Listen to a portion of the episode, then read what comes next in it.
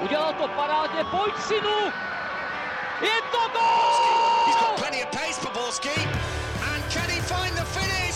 Zaplašil. Ale Medemena, neuvěřitelná záležitost! Teď to chtělo přijedat Karlovi do běhu. Teď to chtělo o chviličku dřív. Heinz.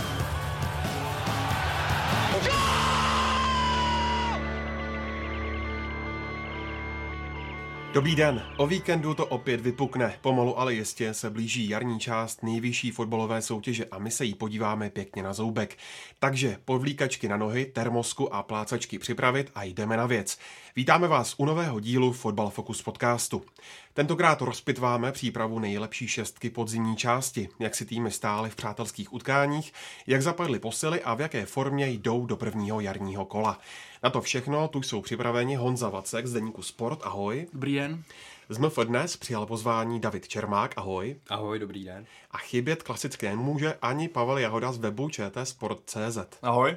Od mikrofonu zdraví Ondřej Nováček. Při ohlédnutí za přípravou začneme na špici tabulky, kde je po podzimní části Pražská Slávia, která má před obhájci titulu z Plzně náskok čtyř bodů. Davide, ty si se Sláví absolvoval herní soustředění v Portugalsku, takže si viděl většinu zápasů. Pražané během nich čtyřikrát vyhráli, jednou prohráli a pouze jednou inkasovali. Tak kdyby si měl vypíchnout nějaké zásadní body, co se šívaným přinesla eh, příprava, které by to byly? No já bych jenom lehce upřesnil, že já jsem neviděl na vlastní oči většinu zápasů, viděl jsem tam jeden, ale pak jsem samozřejmě viděl i ty zbylý, eh, jak se dalo. Snažil jsem se je zhlídnout všechny. Každopádně se viděl zranění Jindřicha Trpišovského. No to jsem viděl. to je, I když je pravda, že v tu chvíli jsem byl zrovna otočený trošku opačným směrem, ale ve chvíli, kdy se ozval výkřik nebo nějaký ruch, tak jsem se okamžitě otočil tím směrem, kde se něco dělo a byl jsem u toho, můžu teda, teď už asi můžu tady prozradit, že opravdu to jako byla nešťastná náhoda, stalo se to prostě při bagu, kdy slávisti mají uh, takovou tu specialitu, že když někdo v bagu je moc dlouho, tak musí dělat trestný kotoul a v tu chvíli trenér se do baga zapojil, dělal trestný kotoul, myslím, že byl zrovna v bagu 2, takže dělal ještě někdo současně s ním. A tohle se stalo prostě nešťastně ve chvíli, kdy on se zvedal z toho kotoulu a střetl se prostě s kopačkou Jana Bořila takže nepříjemnost, dostal to opravdu do nosu a, a bylo to bylo na první pohled vidět, že to není úplně lehký zranění, takže okamžitě auto a, a směr nemocnice, ale trenér to zvládnul prostě výborně a, a nechci tady říkat, že byl statečný, to abych zase přeháněl přece. Je to, u doktora byl je to, je to znamený, obrázek. Ne, ale, ale jako líbilo se mi, že okamžitě prostě se vrátil a, a hned se zapojil zpátky do tréninku a, a prostě zvládnul to všechno, včetně rozhovoru se mnou, který asi taky nebyl úplně jednoduchý, že s tím nosem se i špatně mluví, hmm. takže, takže za tohle určitě pochvala. No a jinak ta otázka zněla, pokud vím, mm, v čem... Eh, zásadní body. Zásadní body. Zásadní bod je, že se Slávě ujistila v tom, že je na správné cestě. Myslím si, že tu přípravu zvládla výborně že vlastně hrála proti dost silným soupeřům, když teda pomenu Peking Sinoboguan, což nebyl úplně silný soupeř, tam bylo vidět, že je velký rozdíl mezi ním a Sláví ale ať už Salzburg nebo Rosenborg, tak to si myslím, že byli soupeři, který Slávy dostatečně prověřili. A i proti tomu Salzburgu, i když prohrála, tak eh, si troufnu říct, že to byl prostě vyrovnaný zápas a Salzburg je semifinalista Evropské ligy, takže velice kvalitní tým a proti Rosenborgu Slávě byla lepší, takže myslím si, že se utvrdila v tom, že jde správnou cestou, že mm, prostě má nakročeno dobře a že do té jarní části je dobře připravená. Já když si vzpomenu na tu generálku s Rosenborkem, kterou jsem se vlastně dokoukával spožděně, tak musím uznat, že přesně jak říkal David, tak Slávě mě hodně bavilo. Hlavně ten faktor, který praktikovala velice často, když se Rosenborg natáhla na sebe v obraně, vykombinovala to a kolbicí dopředu, otevřela, překonala tu první linii a otevřela si dobře Rosenborg. Přesto vlastně díky těm rychlým eh, kontrům a vlastně přímočarosti padaly ty góly i díky skvělému pressingu. A Slávě v podstatě navazuje na to, co na podzim fungovalo. A jak přesně říkal David, Slávě teďka v současnosti nepotřebuje nic měnit. Slávě v podstatě navazuje na to, co Jindřich Trpišovský eh, řekněme, přišel, s jakou ideou přišel a Slávě ji, řekněme, vybrušuje pořád do dokonalosti. Pořád je na čem pracovat, ale myslím, že to je vidět, že ten progres je tam neustálý a že ta cesta je nastolená velice správně. Kouč Trpišovský prohlásil, že má o sestavě na první kolo jasno až na jednu pozici. Honzo, která to podle tebe je a kteří hráči o to místo aktuálně bojují? Tak já když si podívám na tu sestavu Slávě, tak z mého pohledu jediný nějaký otazník může být prostě na hrotu kde samozřejmě těch variant je hrozně moc, je tam Škoda, je tam Olajanka, Fanburen, Mišanovič A ani si nemyslím, že by to byl post, kde by trenér opravdu nějak váhal, spíš si myslím, že to bude jako na podzim, že bude podle typologie toho zápasu ty hráče vybírat a bude, bude ty útočníky rotovat, takže, takže si myslím, že tam třeba ještě zvažuje, která ta varianta bude vhodnější, ale, ale ne, je to z jeho pohledu to je určitě jako příjemný rozhodování, protože ta kvalita v útoku Slávy je prostě obrovská, takže tam půjde jenom o to, který hráč mu bude do té typologie toho utkání sedět líp, ale jinak si myslím, že ta sestava je prostě ustálená a, a myslím si, že jediný, co v přípravě Slávy mohlo nějak zbrzdit, by byl nějaký větší počet nějakých zranění. To si myslím, že byl jako jediný nějaký nějaká jiná varianta, co by Slávy mohla trochu přibrzdit a vzhledem tomu, že tomu to je velký části zdraví, tak mě vlastně jako ani nepřekvapuje, že ta Slávy vypadá dobře a furt se posouvá dál a dál, protože tam není absolutní důvod, aby to tak nebylo. Když se na to podíváme, tak vlastně Slávě má teďka zdvojený, zdvojenou asi dobře, relativně dobře každou pozici, což eh, je asi sen každého trenéra. Samozřejmě byly by tam, jak Honza naznačil, kdyby se zranila, nevím, Tomáš Souček a podobně klíčové postavy, tak se můžeme bavit o tom, že by Slávě mohla mít problémy jisté. Na druhou stranu ta lavička je v současnosti tak silná, že by asi mohla Slávě postavit druhou jedenáctku, která by i tak hrála o špici první ligy, takže v tomhle Slávě je asi má nejlepší pozici vůbec celé lize. Na druhou stranu, Pavle, nemůže tak velký počet eh, kvalitních hráčů na jednom eh, písku dělat eh, případně i nějaké problémy, když někdo z nich nebude hrát? tak já si myslím, že určitě nikdo nespokojený bude. Vy se na podzim mluvilo o tom, že Baluca úplně není spokojený s, s časem na hřišti a trenér Trpišovský ho tehdy, myslím, nevzal na jeden zápas.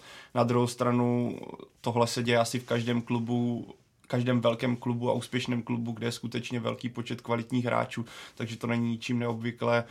Nejmenoval bych to jako nějaký problém. Musel by nastat nějaký krizový scénář typu dojdou peníze, začne se prohrávat, z ničeho nic se odvolá trenér, prostě nějaká, řekněme, apokalypsa, která by v kabině udělala tak nepořádek, potom se můžeme bavit o nějaké krizi a nespokojenosti hráčů z toho, že nehrají, ale já si myslím, že tohle nenastane. Že maximálně budou jedinci, kteří třeba potom po konci sezóny můžou odejít, ale o tohle bych se nebál. Já si myslím, že obecně z, z hráčů Slávy a z kabiny Slávy a celkově i z klubu vyzařuje strašně pozitivní atmosféra v tomhle směru. Nebo přijde mi to takhle na venek, třeba David bude, jak byl na soustřední vidět víc a řekne to určitě, až eh, domluvím svůj monolog, ale takhle na mě to působí, že Slávě je hodně v pohodě i vys kauze Trpišovský s nosem.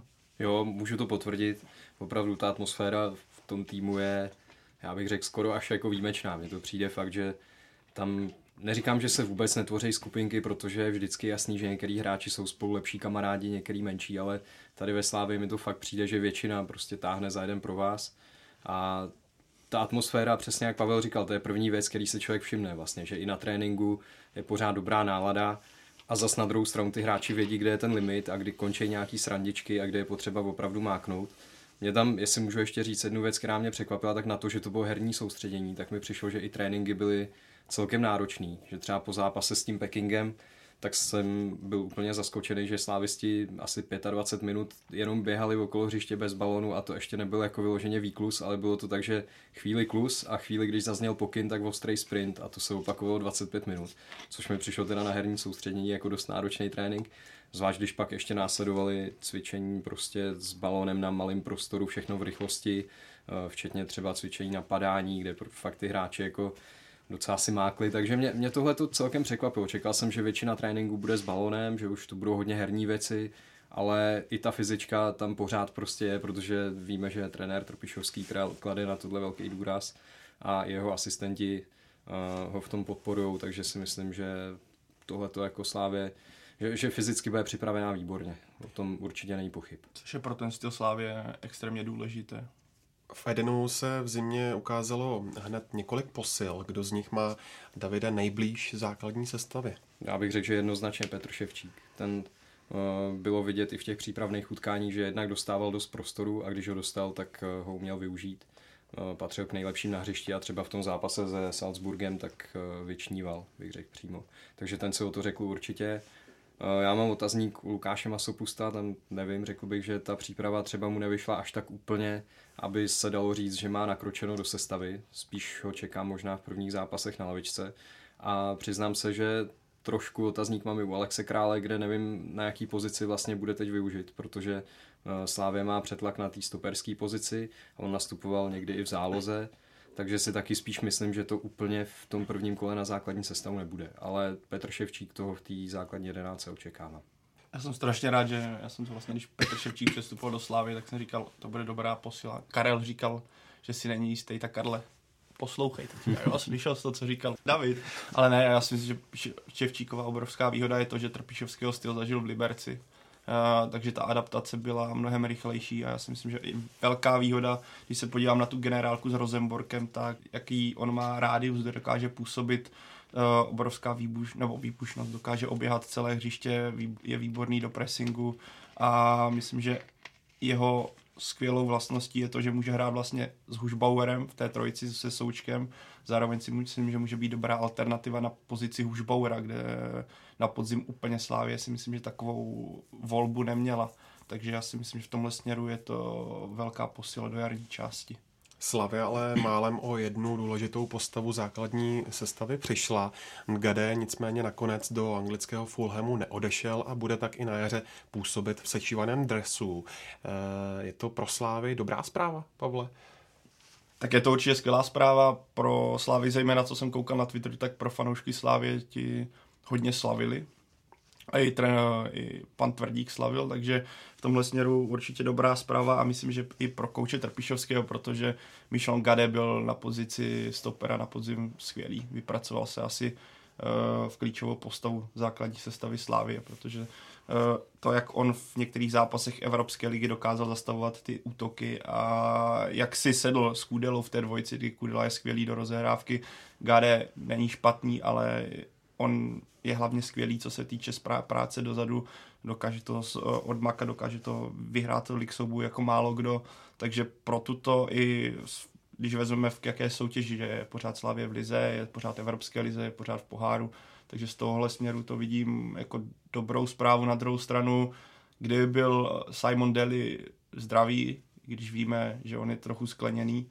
tak si myslím, že kdyby Michel Gade odešel, tak Slávě pořád má alternativu takovou, že by to nebyl tak zase velký problém, ale jen za předpokladu, že by Deli byl zdravý.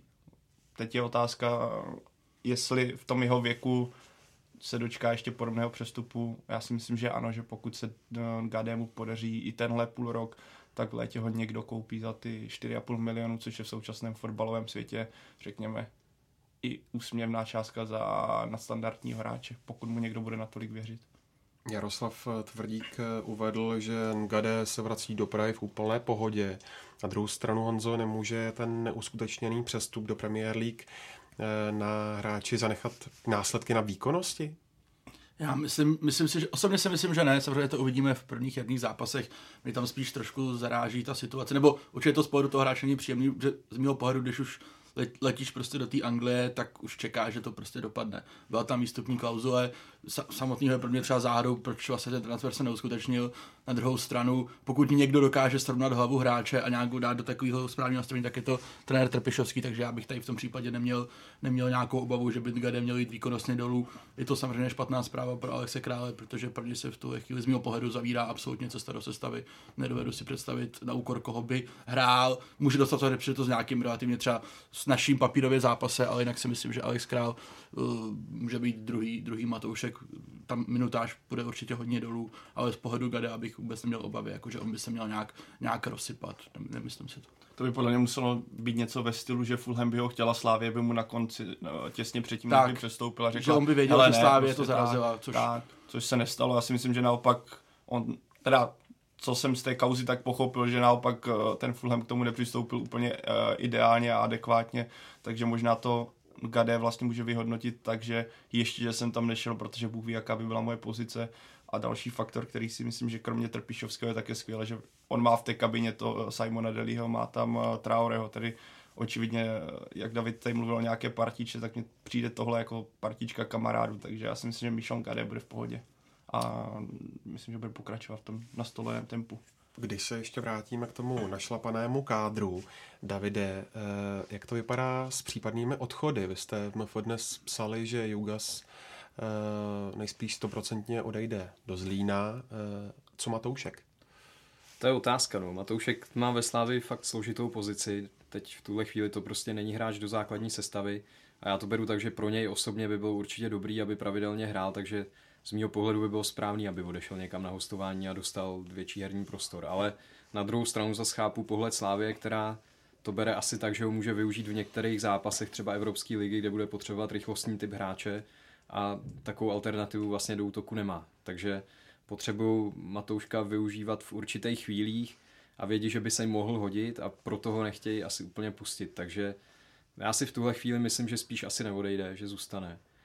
Ale samozřejmě stát se ještě může všechno. No. Není, kádry nejsou uzavřený, nějaký čas ještě je, takže samozřejmě věřím tomu, že když by ten hráč byl hodně nespokojený se svojí pozicí, tak Slávě mu umožní to, aby, aby odešel a získal nějaký větší herní prostor.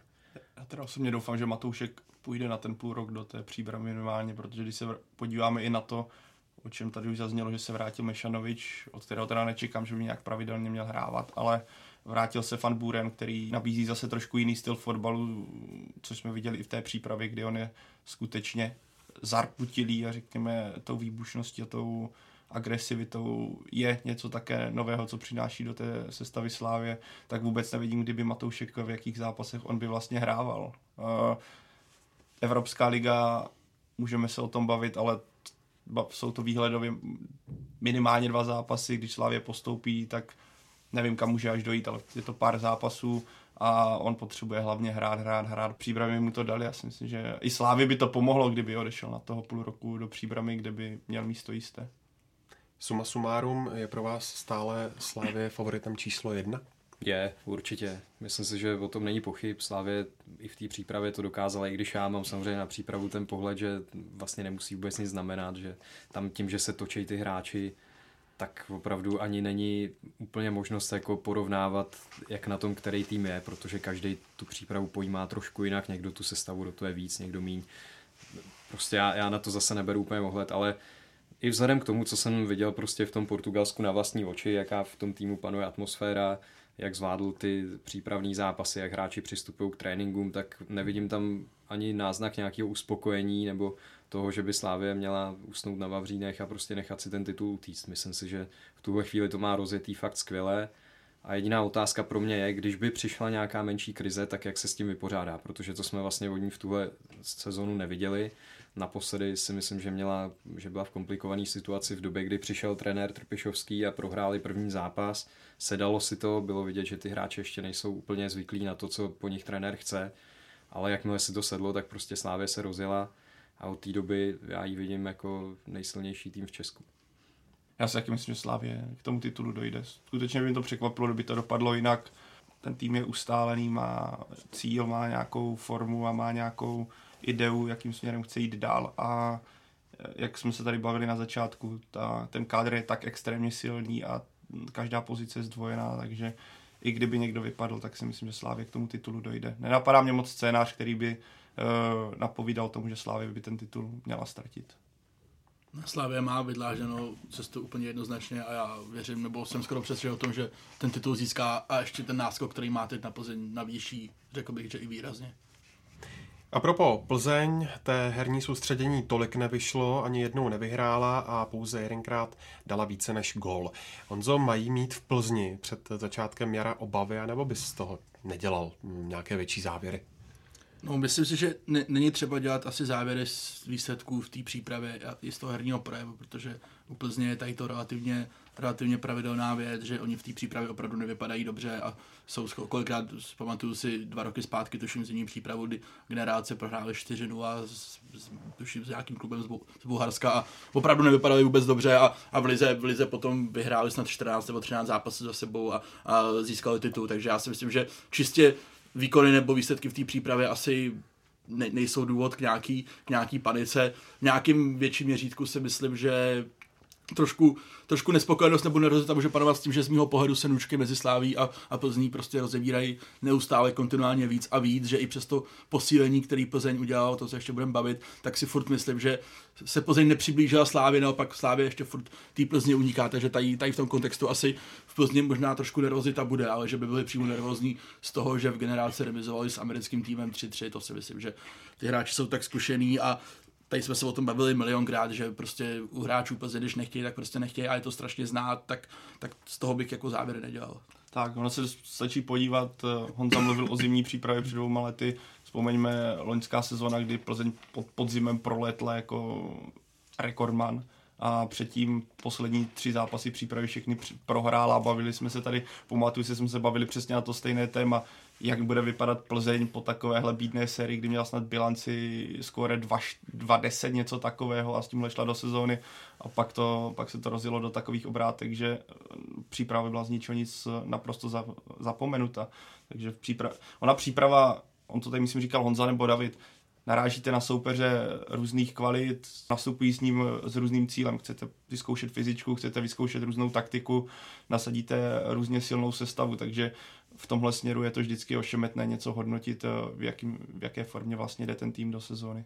Můžeme se bavit o tom faktoru, že Plzeň nedává góly, že i sami hráči, i trenér mluvil o tom, že se na to víc nadřou, ale pořád je to příprava a Honza to naznačil, protože jsme se o tom bavili v podcastu xkrát, jaký, jakou motivaci hráči Plzně po lize mistrů mají, tak příprava je už je totální kliše, který začali xkrát. V Plzni nebyli spokojeni hlavně s útočnou fází a střílením gólů. Eh, když vynecháme slabší soupeře v Česku, tak na soustředění měli západu Češi průměr gól na zápas. Kde byl, Davide, podle tebe kámen úrazu? No tak bavili jsme se tady o tom, že tu přípravu nejde brát úplně vážně a ono, když se podíváte na Plzeň, jak třeba začala podzimní část ligy, tak vyhrávala pravidelně 1-0 ty zápasy. Bylo to prostě všechno těsný. Myslím si, že za podzim jednou dala 6 gólů Boleslavy, jestli se nepletu, ale jinak tam zase úplně nějaký kanonády z její strany nebyly, takže ono to i vyplývá z toho stylu, jakým Plzeň hraje. A já bych od ní nečekal ani teď na jaře, jako že to bude nějaký extra ofenzivní tým. Já už jsem to někde zmiňoval, nebo možná jsem to psal v nějakém článku, že mě prostě připomíná Plzeň Spartu v 90. letech, kde je to takový ten tým, který těží trošku i z té svojí aury, eh, kterou má, jak se tehdy říkalo, že kdo jede na Spartu, tak prohrává v průhonicích 2-0, tak několikrát přijde, že takhle to možná mají některý soupeři, kteří jedou do Plzně.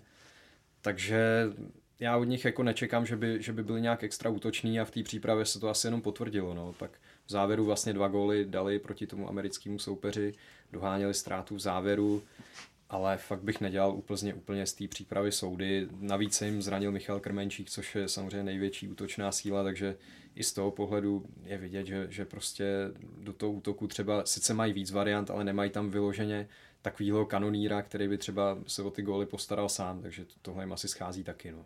Když si Davida zmínil zraněného Michála Krmenčíka, eh, v zimě zaujal jeho skoro odchod, eh, měl eh, odletět nebo odletěl do belgických Bruk, ale z toho přestupu nakonec sešlo. Je správné, aby odcházel z klubu zraněný hráč Pavle? Tak pokud by přišla asi adekvátní nabídka, tak proč ne? Spíše otázka, proč Brugy chtěli zraněného útočníka, který půl roku nebude hrát a je otázka, v jaké formě se poté vrátí na mě to působí tak, že Michal Krmenčík, respektive jeho agent nebo nějakého okolí očividně chce se dosáhnout toho, aby Michal Krmenčík se dočkal toho vytouženého odchodu do zahraničí za každou cenu, ale z vyjádření Plzně i Adolfa Šátka to vypovídá o tom, že nabídka Brook byla ve finále tak nízká nebo tak nezajímavá, že asi nebylo o čem diskutovat. Ale celkově mě tady tahle kauza velice zaujala, protože jsem o tom asi neslyšel. Možná, kdybych se, kdybychom se bavili o nějaké skutečně evropské hvězdě, že nevím, Neymar se zranila přes toho Real Madrid nebo kdokoliv koupí, ale že by Brugy kupovali zraněného Michala Krmenčíka, který má před sebou skutečně dlouhou rekonvalescenci, to mě upřímně zaujalo. Já když se na to podívám, pro mě je to těžko obhřitelná věc z pohledu, když se na to podívám z pohledu toho hráče, tak on je zraněný, měl by se věnovat nějakým způsobem rekonvalescenci a letí do Bruk. Takže předpokládám, že to nebyla jeho solo akce, že mu někdo z Plzně musel dát k tomu svolení a v tu chvíli pro mě je úplně šokující, že vlastně se hodinu a půl nebo za dvě hodiny letí zase zpátky, protože kluby se nedomluví. Tak, tak buď se jako domluví a hráč tam letí, kor, když je zraněný a potřebuje se asi věnovat něčemu trošku jinému, než lítat po Evropě, anebo ať tam prostě nelítá. Tady to mi vůbec nedává smysl. A co ještě bych chtěl zmínit, co pro mě bylo až, až skoro neuvěřitelný, tak když jsem četl tady v Mladé frontě rozhovor vlastně s Pavlem Vrbou, kde on právě na tato téma mluvil a vyjadřoval se ve stylu, že nerozumí tomu, proč by Kremenčík jako zraněný hráč měl někam přestupovat, že on se musí uzdravit, prosadit se v Plzni a pak může myslet o, přemýšlet o cizině, což mi přijde až vůči němu ne sprostý, ale neadekvátní, protože on už se tý Plzně prosadil. On vystřílel ligu mistrů, teď jsme se bavili o tom, jak je na tom Plzeň, co se týče produktivity, samozřejmě, to je prostě faktor krvenčík. Jako řeči Pavla Vrby o tom, že má řezníčka a že má chorého a že krvenčíka nahradí, jsou sice hezký, ale nemůže, nemohl tomu věřit nikdo a už vůbec ne on, prostě náhradu za ně adekvátní nemají, ani během zemí nesehnali, proto mi vyjádření typu, že ať se uzdraví, prosadí se v Plzni a pak ať přemýšlí o cizině přijde až vůči tomu hráči neúctivý a co mám zprávy, tak Michal Krmenčík z té situace není nadšený. Samozřejmě může to brát trošku jako podraz ze strany klubu, že, že ho někam ženou a pak, pak z toho cuknou, takže ten asi nebude úplně spokojený a, a vůbec tady ta situace na mě nedělá jako nějaký dobrý dojem. Myslím si, že tady to Plzeň prostě nezvládla.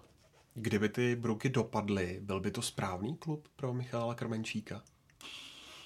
Já si myslím, že takhle, já úplně nemám nastudovanou hru Brook, a takže bych ti tady vypálil, mohl bych říct, že je to skvělá volba a na druhou stranu to může být strašně špatná volba, ale Honza to už načela, myslím, že jsme se o tom bavili dřív, Michal Krmenčík má podle mě v hlavě hodně nastavené to, že chce do ciziny za každou cenu.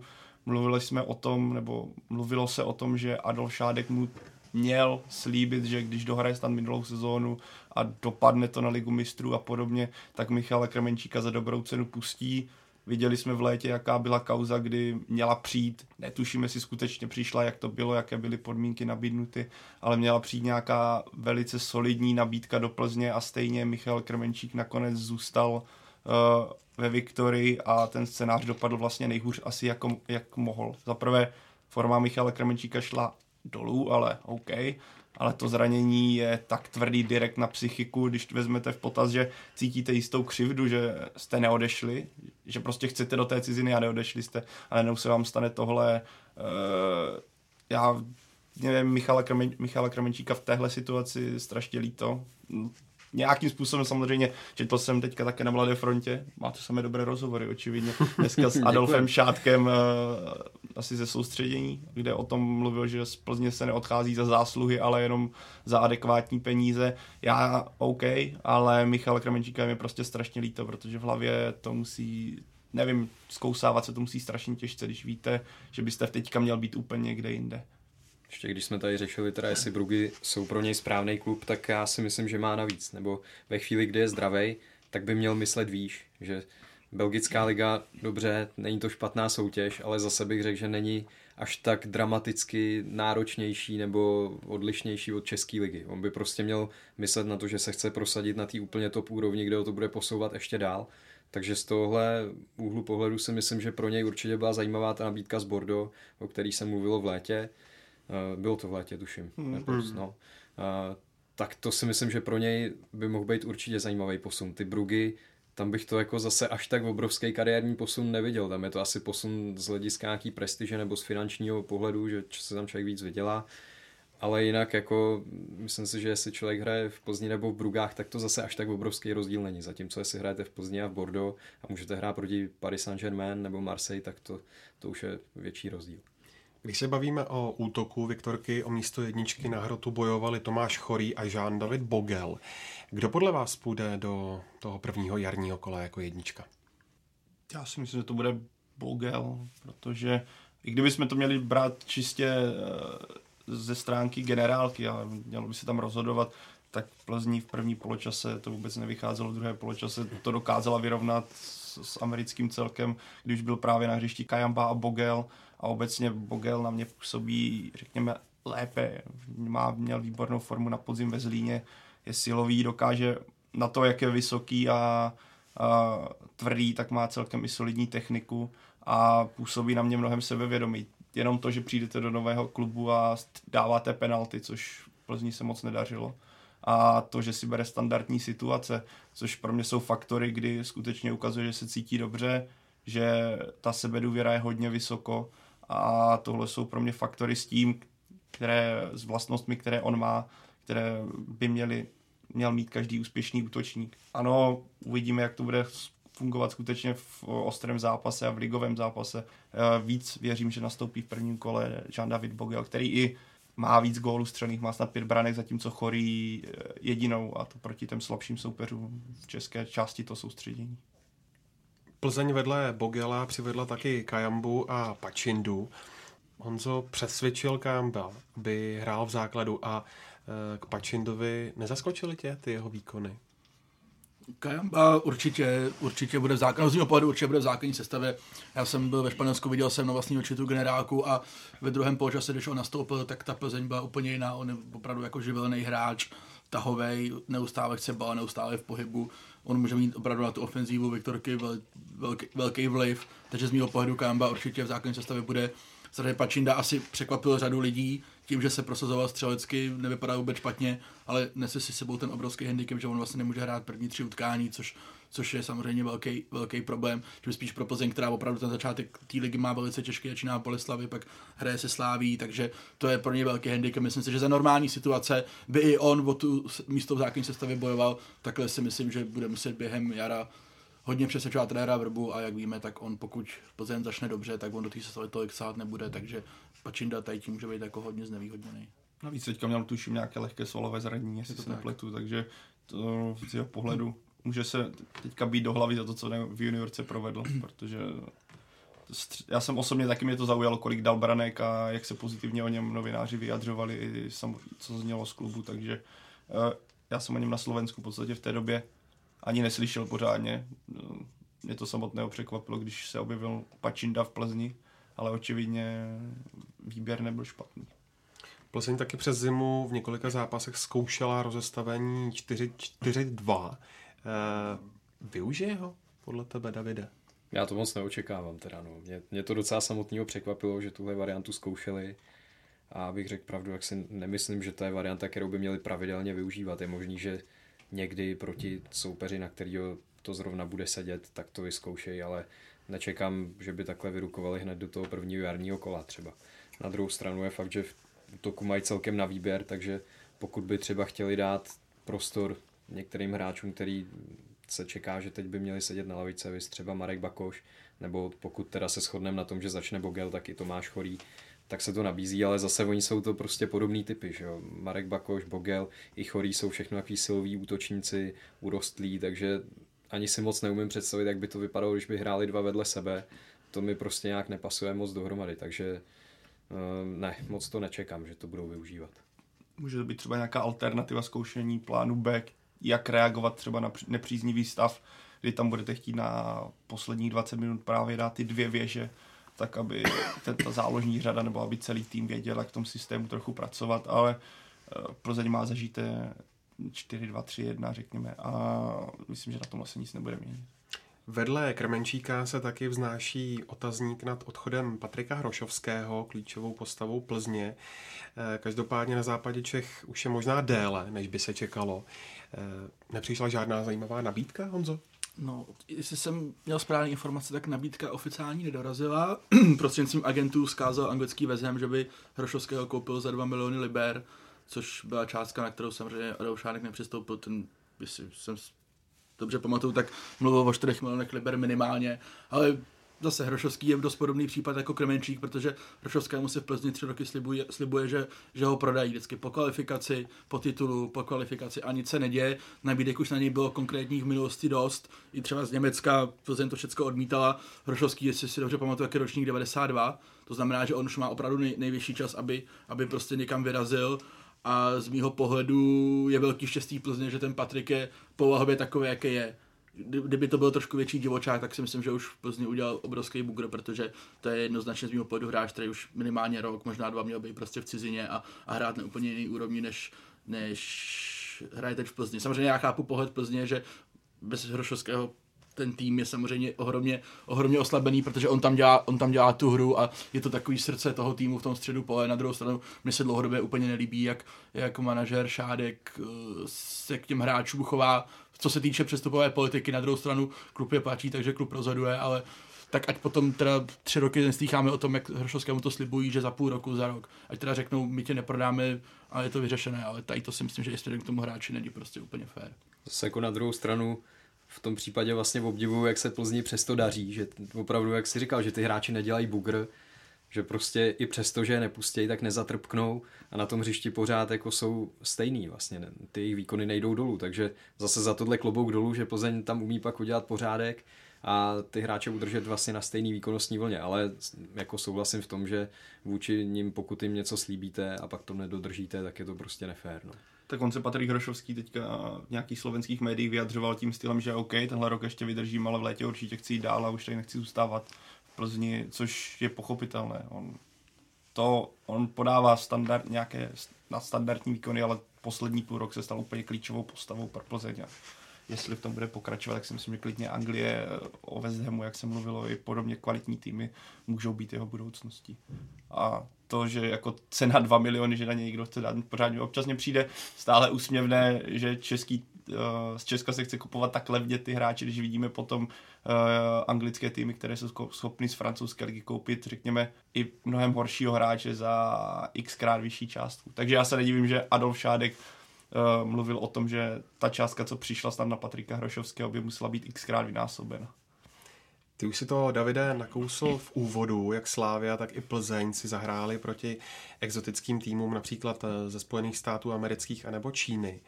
Jak moc jsou tyhle utkání podle vás eh, vypovídající, když se třeba podíváme na utkání Slávy proti e, zmiňovanému Pekingu Sinobo, tak tam ty kvality byly snad až propastné. Jo, tak tam na druhou stranu je třeba vidět, že to bylo prostě přání majitelů, aby si zahráli proti sobě. Ty týmy zrovna bydleli kousek od sebe, takže prostě se to nabízelo, ta konfrontace.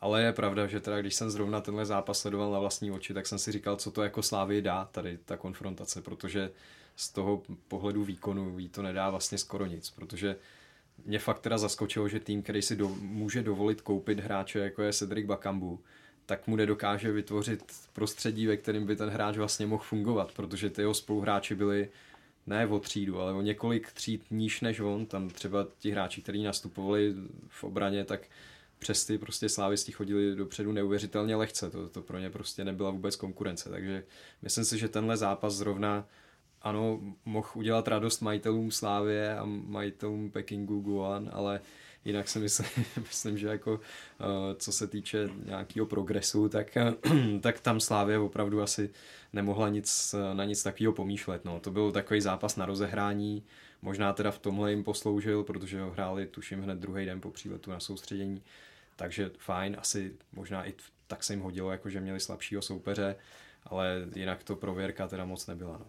Tak ono, ono myslím, že tady pan Tvrdík to snad nějak psal na Twitter, že Číňani nebyli v té plné sestavě, že x jich bylo na tom azijském turnaji, ale to zase hmm. nechci hájit teďka čín, pekingský tým, protože to bylo skutečně, jak kdyby hrála Slavě proti nějakému diviznímu celku a pohled na Cedrika Bakamba na hrotu, bylo mi ho až líto, když jsem sledoval, jak eh, kouká na to, jak hráči nejsou schopni přihrát, ale v té otázce, tak ono jak může být to vypovídající, ono mnohdy může být třeba lepší hrát proti americkému soupeři, než proti, já nevím, Wolverhamptonu nebo Bordeaux v přípravě.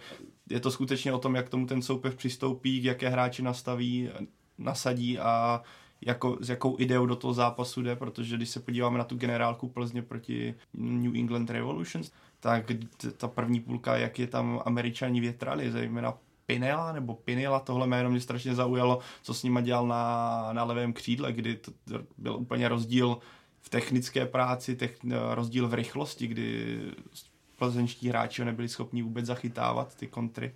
Tohle vypovídá o tom, že bych vůbec nepodceňoval celky z Ameriky, z Číny a podobně. Jako je vidět, že i tam jsou kvalitní hráči a zejména uh, tohle levé křídlo mě strašně zaujalo, jak hrálo a co dokázalo, jak dokázalo zkušenou obranu Plzně, která, nebo zkušenou sestavu Plzně, která nastoupila víceméně skoro v ligové sestavě uh, rozprášit, respektive jaký dělalo problémy.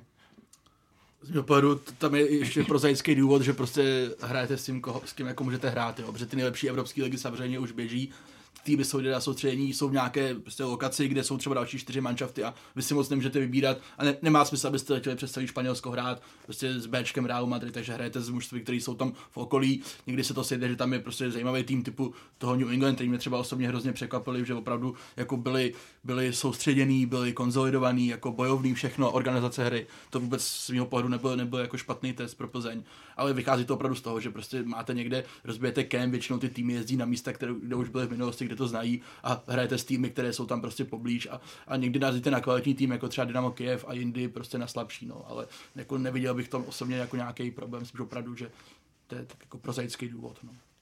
Potrápí ještě Viktorka Slávy, jak říká trenér Vrba?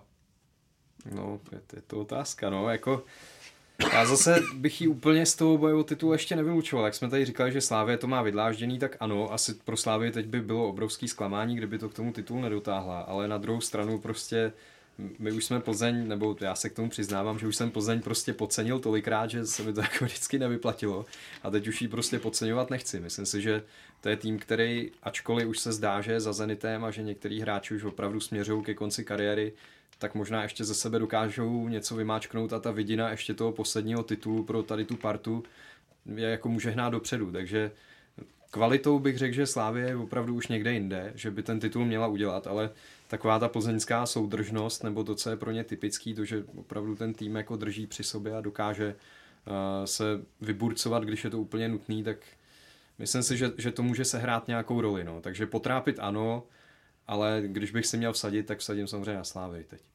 Tak ono hodně nám napoví hnedka druhé jarní kolo, kdy Plzeň hraje ze Sláví, takže pokud by Plzni se třeba podařilo vyhrát na Sláví, tak uh, by to mohlo být takové, jak vidíte to soupeře na rozdíl bodu, ale já si myslím, že Plzeň prostě si dojde pro to druhé místo v klidu ale jsem spíš skeptický. Ale nechci Plzeň samozřejmě podceňovat, aby na konci roku jsme se tady nebavili o tom, jak eh, to dopadlo jinak, ale kdybych si měl typnout v současnosti, tak si myslím, že to bude druhé poklidné místo. Souhlasím, já taky bych nerad Plzeň podceňoval, já věřím, že ona může mít a bude mít solidní jaro, ale, ale Slávě bude, bude o úroveň vejš a Plzně odskočí, takže já bych Plzeň z boje o titul vyloučil, ale, ale to neznamená, že by Plzeň měl nějaký problém. Já myslím, že, jak říkám, odhraje solidní jaro a, a dojde si prostě pro druhé místo s velkou pravděpodobností a ve výsledku bude asi i spokojená, protože samozřejmě vedení Plzně musí dobře, dobře vidět nebo vnímat ten rozdíl, který mezi oběma kluby v tuhle chvíli je, takže si myslím, že těžko můžou na říkat něco jiného, než že chtějí hrát o titul na druhou stranu. Prostě rána síla těch týmů v tuhle chvíli je z mého pohledu odlišná.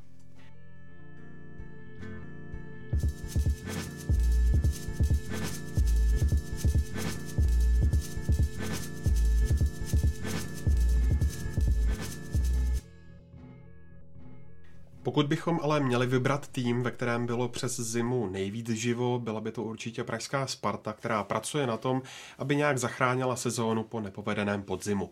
Ty si Honzo se Spartou ve Španělsku byl a tuším, že si viděl drtivou většinu přípravných zápasů. Eh, které letenským vyšly, tak pokud bys měl vypíchnout hlavní plusy eh, a naopak mínusy, co by to bylo? Viděl jsem všechny ty zápasy. Plusy, byť samozřejmě David mluvil o tom, že to je příprava, která by se neměla přesunovat, tak já teď si naprosto souhlasím. Na druhou stranu, Sparty to je možná trošku něco jiného, protože konkrétně třeba Slávě opravdu první ta příprava je nějaká povinná rutina a ladění toho, co ještě není úplně dokonalý, ale v kontextu, ale v součtu to Slávě neměla žádný problém. Ta Sparta do té přípravy opravdu jako nešla, nešla v dobrý pohodě, takže i pro ní, pro nějakou pohodu toho týmu bylo důležité ty zápasy vyhrávat, což se jí, což se jí dařilo. Z mého pohledu velký plus je zařazení mnoha mladých hráčů, kteří opravdu vypadají, vypadají velice, velice dobře, byť samozřejmě až, až liga ukáže, jestli, jestli na to opravdu už mají. Takže já si myslím, že Sparta udělala to nejlepší, co mohla, že opravdu kladla i, i důraz na ty, na ty výsledky, protože v, v její situaci ona prostě potřeba vyhrávat a potřeba mít dobrou pohodu. Já si nedovedu vůbec představit, co by se dělo, kdyby Sparta první dva, tři zápasy, co hrála tady v Praze s opravdu slabými soupeři, měla jako prohrát nebo remizovat, tak si dovedu představit, že to za ten tým ještě víc jako spadne a, a ten problém by byl obrovský. Tak si myslím, že ta Sparta se aspoň nějakým způsobem dá do nějaký základní pohody a teď samozřejmě půjde o to, jestli v té pohodě vydrží i pro ligu, anebo, nebo zkouzne k tomu, co, co bylo na podzim. No, ale určitě je lepší do ligy tady v tom nastavení, ve kterém je teď, než, než tam s tím, že v přípravě prostě se prohrávalo a, a herně to nebylo ono. Takže já si myslím, že Sparta teď vypadá dobře, vypadá líp, než vypadá na podzim. Neřekl bych, že je teda úplně zdravá, řekl bych, že má tak jako z poloviny dobraný antibiotika, ale uvidí se, uvidí se samozřejmě, jestli, jestli prostě nesejde z toho kurzu. No. Sparta pracovala na novém rozestavení a z podzimního 4-4-2 se stalo spíše 4-2-3-1. Je to podle tebe, Pavla, správná cesta, kterou by se měli na Spartě eh, vydat? Já si myslím, že ano, no respektive už jsme to párkrát říkali, že Sparta má kádr nebo má sestavu na trochu jiný styl, nebo osobně mi přijde, že má na jiný styl, než bylo 4-4-2 a právě ten systém, řekněme 4-2-3-1 dokáže z těch uh, hráčů vytěžit daleko víc, než dokázal ten systém 4-4-2. Myslím, že v těch přátelských zápasech to šlo vidět. Mně se hra v některých fázích eh, ze strany Sparty líbila, ať už to byl vysoký pressing, ať to byl přechod mezi těmi jednotlivými řadami, který na, na podzim byl v západ, některých zápasech, dokonce pamatuju si ve Zlíně byl naprosto tragický, kdy Sparta tam vypadala jak tým, který hraje o dolní patra tabulky, než tým, který by měl bojovat o Evropu, potažmo o titul. Takže v tomhle směru se mi ty zápasy které, v přípravě, které jsem sledoval, tak se mi ty výkony zase, jak říká Honza, není to dokonale, je pořád na čem pracovat, ale jsou tam takové ty signály, které mi říkají, že by to ze strany Sparty mnoho, mohlo být zaprvé mnohem lepší, co se výkonu týče, mnohem atraktivnější a i ty změny, co tam v té sestavě přesuny, jaké tam jsou, tak mi přijdou, že jsou ku, ku dobru věci. Ať už to bude osamocený útočník a pod ním pravděpodobně Kanga nebo Kipču na křídle přes nohu, na, tedy na pozici, kdy, která je pro něj přirozenější a i další posuny v sestavě, ke kterým se asi dostaneme ještě. Takže v tomhle směru já to vidím velice kladně, tuhle změnu. Pořád na druhou stranu jsem tam viděl jisté rezervy v rozehrávce, která v některých momentech byla pořád pomalá, byla pořád nepřesná. Když to porovnám v tom zápase třeba Slávě Rosenborg, kdy v Slávisti dokázali z, té, z toho tlaku vykombinovat tu situaci tak, že se dostali dokonce do nebezpečného kontru. I díky tomu, že Ondřej Kolář má skvělou kopací techniku, tak u Sparty jsme často viděli ty momenty, kdy ten míč skončil zakopnutím do autu a něco takového podobného ale spíš bych to hodnotil pozitivně. Jsou tam pozitivní signály, myslím, že fanoušci Sparty můžou být trochu optimističtější, než to bylo po podzimu. Dá se, Honzo, říci, kdo s těmito změnami přišel, jestli v tom měli nějaké slovy noví asistenti Petr Janoušek a Michal Horňák? Tak jako samozřejmě systémovým hbatelem těch změn je sportovní ředitel Tomáš Rostický, který prostě určil, určil nějakou, nějakou vizi, nějaký směr a on dohlíží na to, aby, aby se to drželo. Eh, tím člověkem, který to má procesně razit, tak je samozřejmě hlavní trenér Zdeněk Šťastný. Já jsem během zemi slyšel spoustu názorů a psal mi spousta lidí, že teď vlastně Spartu vedou asistenti Horňák s Janouškem a trenér Šťastný tam víceméně tak, jako aby tam byl, tak tady to můžu úplně s klidným svědomím jako vyloučit. Zdeněk Šťastný je ten, kdo má hlavní slovo a kdo rozhoduje o sestavě a o všem. Ale samozřejmě příchod asistentů mu hodně rozvázal ruce, co se týče toho, že jak Michal Horňák, tak Petr Janoušek jednak výborně znají mladé hráče, kterých teď ve Spartě je několik. A samozřejmě rozšíření toho realizačního týmu dává prostor pro nějaký větší individuální práci s jednotlivými hráči na jednotlivých postech, což na podzim moc nešlo, vzhledem k tomu, že tam vlastně byl Zdeněk Šťastný, Radoslav Kováč a to bylo všechno. Takže tím, tím se, a jednak se tím trošku rozvázaly ruce právě hlavnímu trenérovi, který se může soustředit víc na ten manšaft jako, jako celek a má k ruce prostě dva opravdu kvalitní a kvalifikovaní lidi, kteří mu můžou hodně, hodně pomoct. Ale to kompetenční nastavení je prostě daný. Hlavní slovo má, co se týče A týmu Zdeněk Šťastný. Na pozici desítky, jak by řekl Andrea Stramačony, se nabízel Nikolaj Stančiu, který ale zamířil do Spojených Arabských Emirátů. Zda jeho krok chápeme, jsme řešili už v minulém dílu Football Focus podcastu. E, není, Davide, ale pro Spartu škoda, že Ostanča přišla právě teď, když přichází na ten nový styl?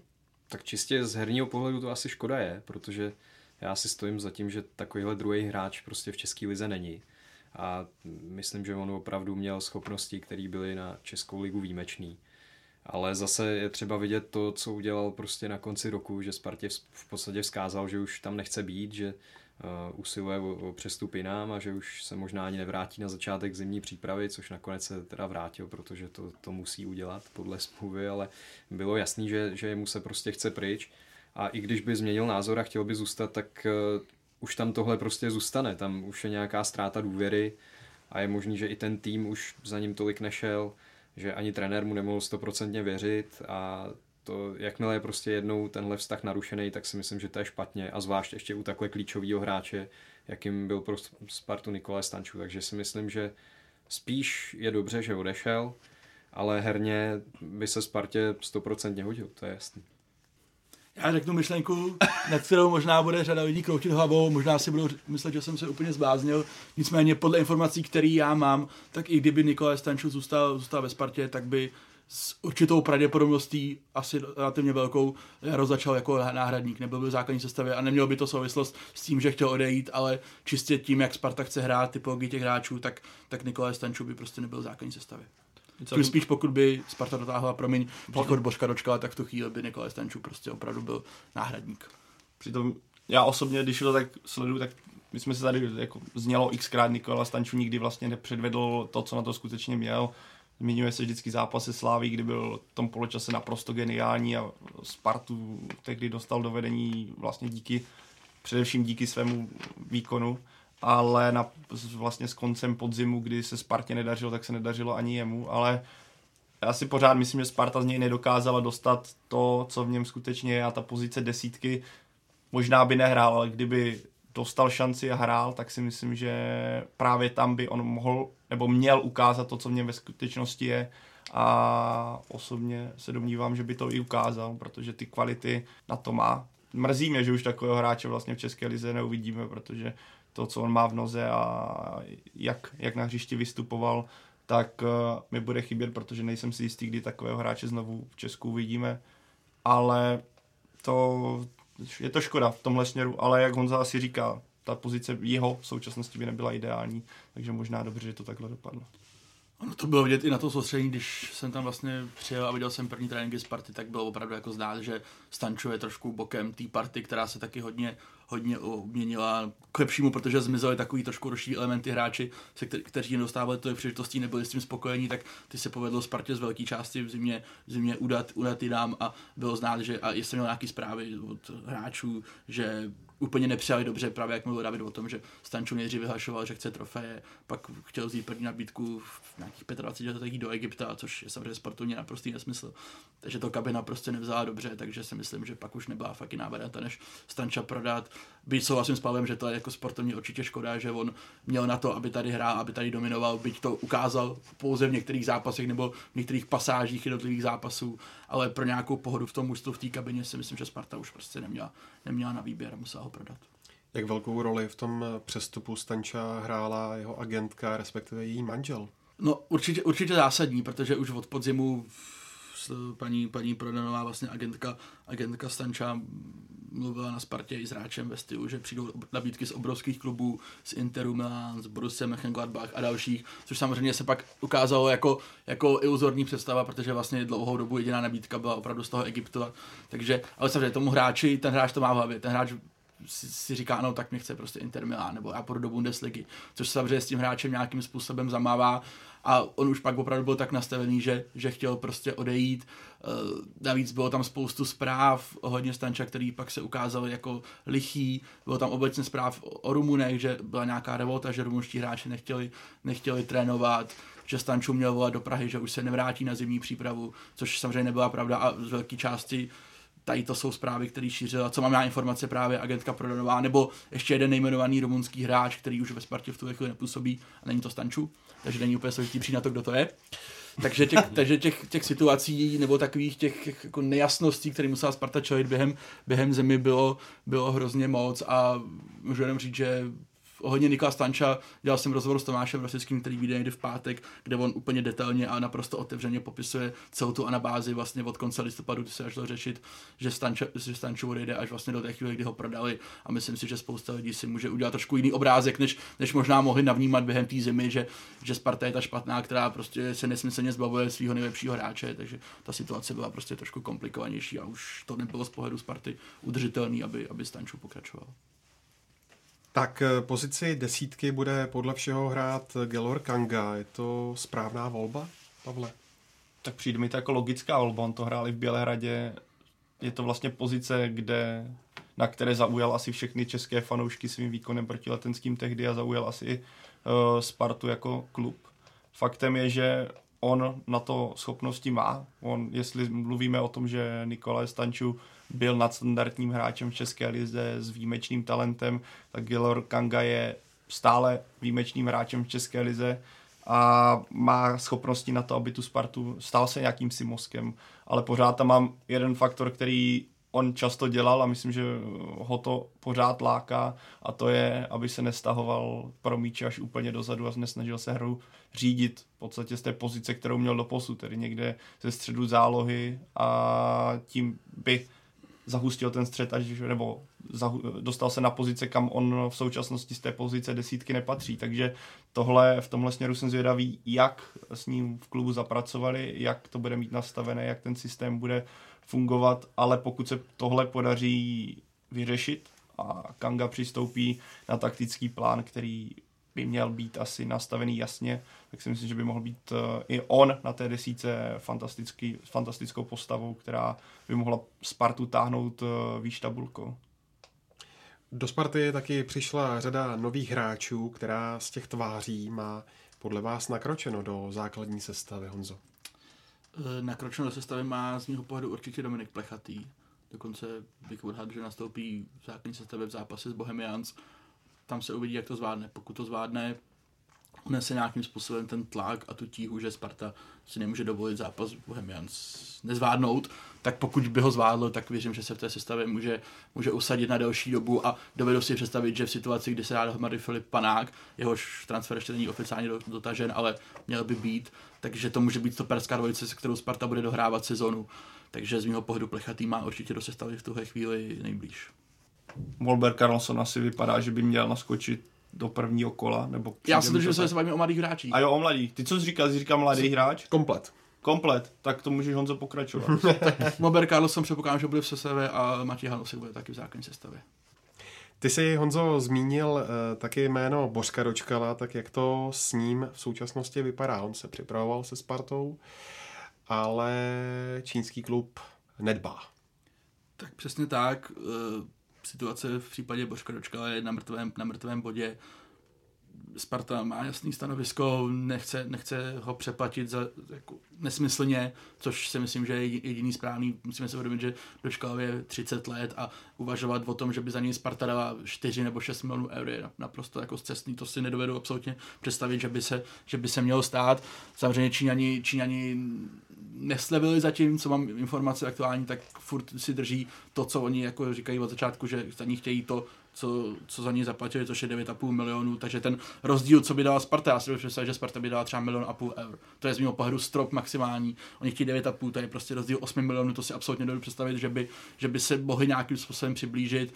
Dokonce jsem zaslech i po nějaký zprávy ne, neověřený, že, že Henan má v přípravě problémy se střelením gólu a že zvažují, že by si do, Božka dočkala, povolali zpátky, což z mého pohledu je absolutně, z pohledu dočkala, když se vžiju do jeho pozice, tak je to absolutně jako nemyslitelný. On podle mě vůbec není nastavený na to, že by se, že by se do Číny měl vracet, takže teď samozřejmě je to hlavně na jeho, na jeho agentech, aby oni tady tu situaci nějak, nějak vyřešili, ale z mého pohledu to prostě je na mrtvém bodě a krásně si dovedu představit, že, že se to vyřeší 21. února, když 22. vlastně u nás končí přestupní období. Určitě to nebude teď, že by jako ještě stihl začátek jara, to bych vyloučil úplně.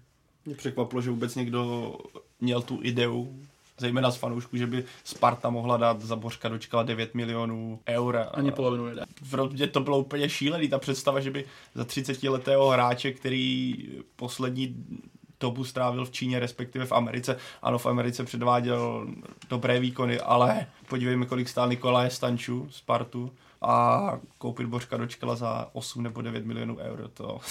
ale tak jako, to byl jako krásný příběh asi, ale on určitě takovou cenu nemá. Dokážu, jako reálná mi přijde, OK, kdyby stál 2 miliony eur, tak mi to už přijde hodně, ale budíš. Ale cokoliv navíc je podle mě zbytečná a myslím, že ty, za ty peníze by se dalo najít v cizině. Ne, aklimatizovaný hráč, ne zatím oblíbenec fanoušků Sparty, ale určitě hráč s potenciálem na to, aby byl lepší než Bořek Dočkal. Nic proti Bořku Dočkalovi, ale prostě má svůj věk a už, už si nemyslím, že by měl růst. Mezi mého pohledu ještě jedna rovina, že jak to možná na začátku přípravy vypadalo, že dočkal je opravdu prostě pro Spartu klíčový a že, že bez, něj, bez něj to nepůjde, tak si myslím, nebo z mého pohledu třeba i ten průběh té přípravy a jak se to mužstvo skládalo, takže to ukazuje, že i bez toho Božka Dočka, aby Sparta byla schopná nějak hrát, že už to není postavený tak, že, že musí přijít, protože bez něj to nepůjde, takže já si myslím, že i tady to může trošku to stanovisko té Sparty uh, posunout do té role, že prostě do toho opravdu nebude chtít jít jako za úplně každou cenu. Jako určitě ho chce, chce ho hodně, je připravený Stravná věřím i něco zaplatit, ale, ale rozhodně prostě nepůjde do nějakých nesmyslných dostihů finančních, to si myslím, že a není v situaci, kdyby opravdu jako musela, má prostě kádr, má ho pohromadě, nějak v přípravě fungoval, hráči jsou zdraví, není, není prostě v situaci, že by ho musel udělat za každou cenu. Na druhou stranu prostě fotbal taky je biznis a když se na to člověk podívá z pohledu Chenanu, tak ten prostě nechce na Dočkalovi tratit, dal, dal za něj velký peníze, takže zase chápu i je a v tom případě teď mi vychází, že Bořek Dočkal se zřejmě do Číny bude muset vrátit. To je jako z mýho pohledu teď to je řešení, který vypadá jako nejpravděpodobnější. Pro ně je to hrozný, na druhou stranu má tam smlouvu, tu smlouvu musí dodržet a pokud Chenan řekne, my tě neprodáme za tyhle peníze a ty máš tady smlouvu, tak bude muset zabalit kufry a letět do Číny, což mu teda nezávidím. Tak vezmeme faktor jenom to, že ho pustili na, nějaké, na nějakou domluvu do Ameriky. To už jako samo o sobě už udělali jistý ústupek tehdy a... Ale jsme mu to smlouvu. No, tak, to ale, ale pustili ho, že jo, takže mohli mu hmm. klidně tehdy říct, hele, máš smlouvu, prostě budeš hrát tady, takže já si nedokážu představit, že by mu řekli po druhé lebočku, OK, tak my tě pustíme za nějaké drobné, tak ta ztrátovost by byla obrovská navíc za to předpokladu, že on v té Číně to zatím moc neodkopal, já kolik on tam ke kolika zápasům on odstoupil, ale nezávidím mu, no. A navážu na Honzu, jak říkal, že ta pozit, záložní situace nebo kádru Sparty je vyřešena. Já se strašně těším na Michala Sáčka, kterého, který mi v přípravě přišel naprosto skvělý, ať už svou výbušností, ať už tím, co, jak se dovolil pustit mezi dva hráče, tři hráče, s tím, když vezmeme, kolik toho odehrál na podzim, tedy úplné minimum, tak to, jak na mě působil v té přípravě, tak jsem byl velice překvapený. Já myslím, že si hodně razantně řeklo místo v sestavě na úkor Martina Haška mladšího, který měl silné prohlášení tehdy, což OK, sebevědomí je důležité, ale myslím, že Michal Sáček na hřišti ukázal to, že on by mohl být, že by mohlo vzniknout trio Kanga, Sáček, Friedek a dle těch přípravných zápasů, a zase použijeme tu větu, příprava je pořád stále příprava, ale i v té přípravě mě to naznačilo to, že by to mohlo skutečně tohle trio fungovat a doplňovat se v takových těch věcech, kdy třeba v něčem není silný Kanga, tak to za něj vyřeší tady tahle dvojice a naopak jak jsem mluvil o nějakých pozitivních signálech, tak tohle pro mě je ze strany Sparty velice pozitivní signál. Tady tahle trojice ve středu hřiště. A vaše dojmy eh, vedle Plechatého z dalších mladých tváří, jako třeba Hloška nebo Drchala? Tak myslím si, že Drchal třeba předvádí opravdu výborný výkony. Ten se mi v přípravě hodně líbil.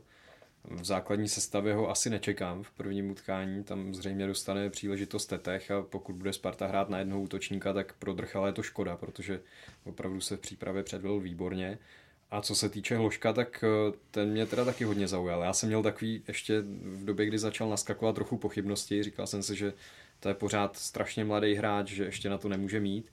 Ale když jsem ho viděl v některých těch přípravných utkáních, tak mě zaujal tím, jak je hodně silný a na svůj věk, jak je i herně poměrně dost vyspělý, takže si umím představit, že i on dostane na jaře slušný herní prostor.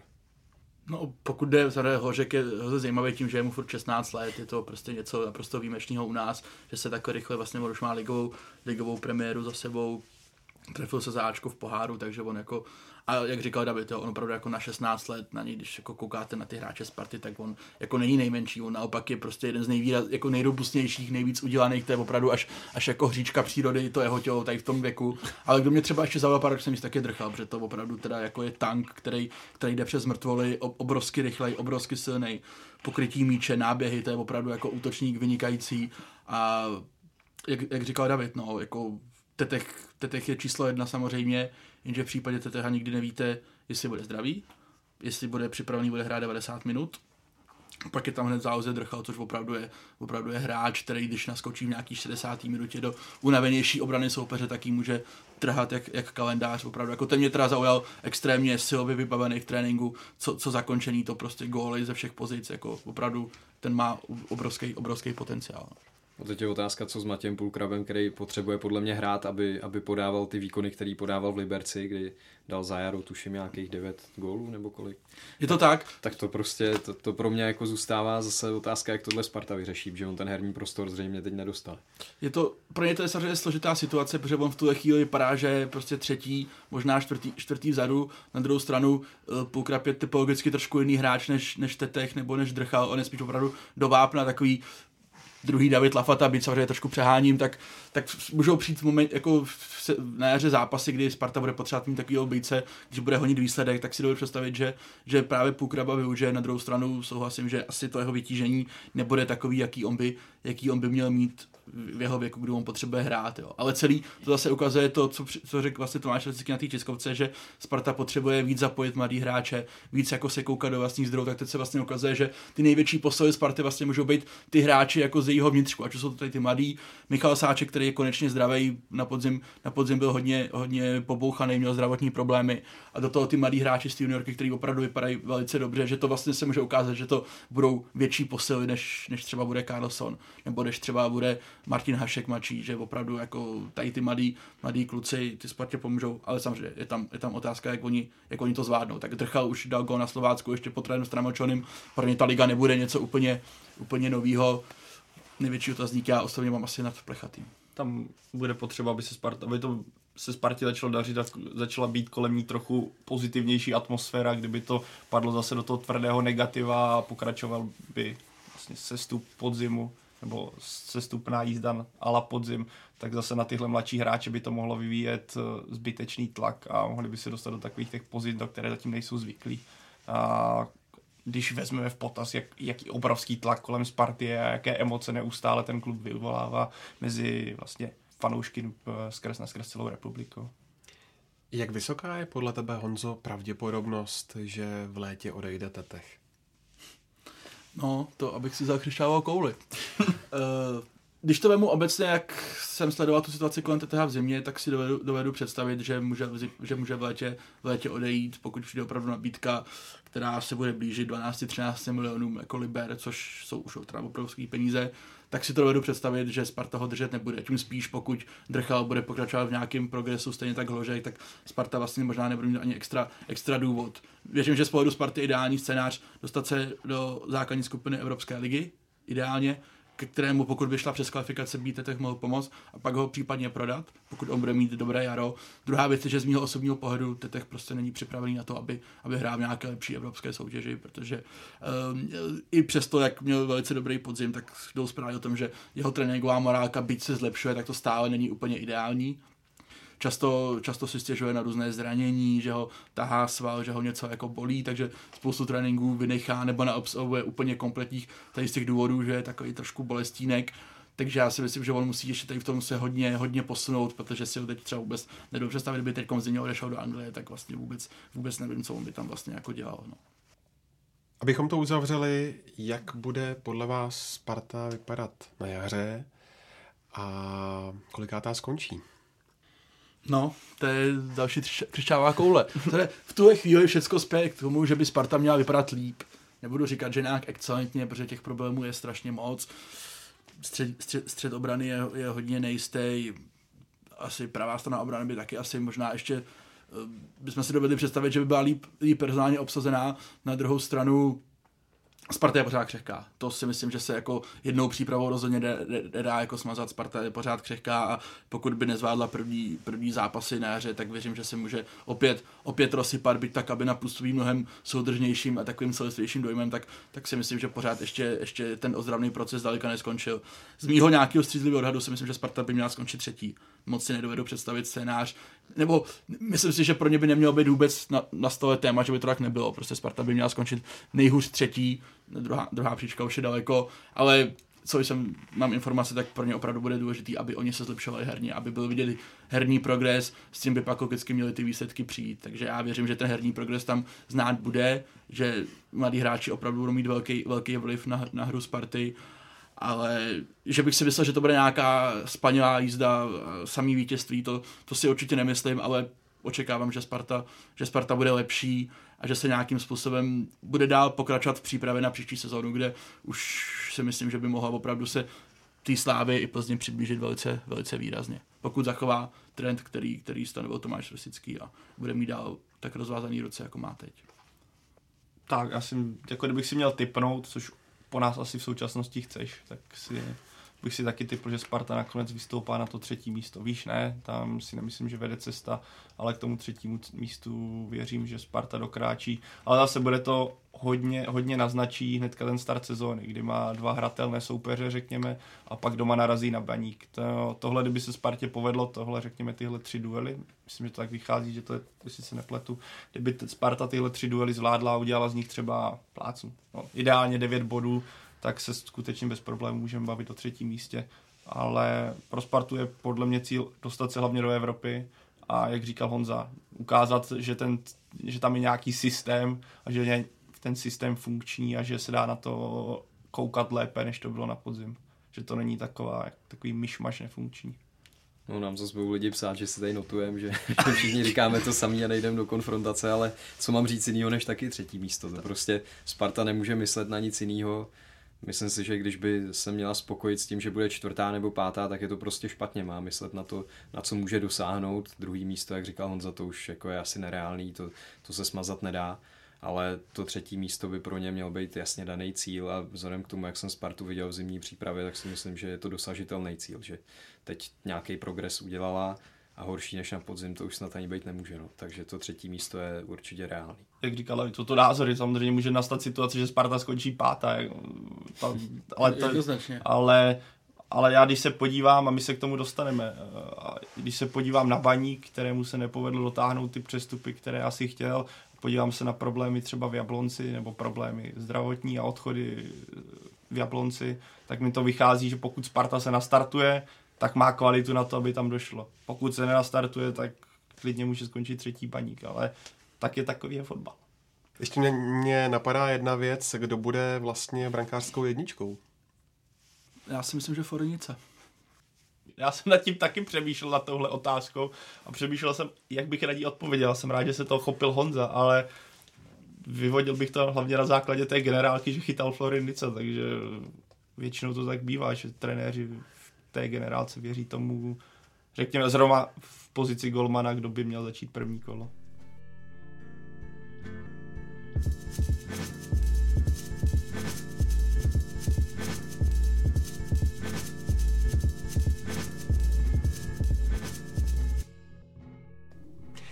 Skvělý podzim naopak zažil Baník, který drží třetí místo v tabulce a o jeho přípravě a vyhlídkách před jarem jsme si povídali s Michalem Kvasnicou z Deníku Sport.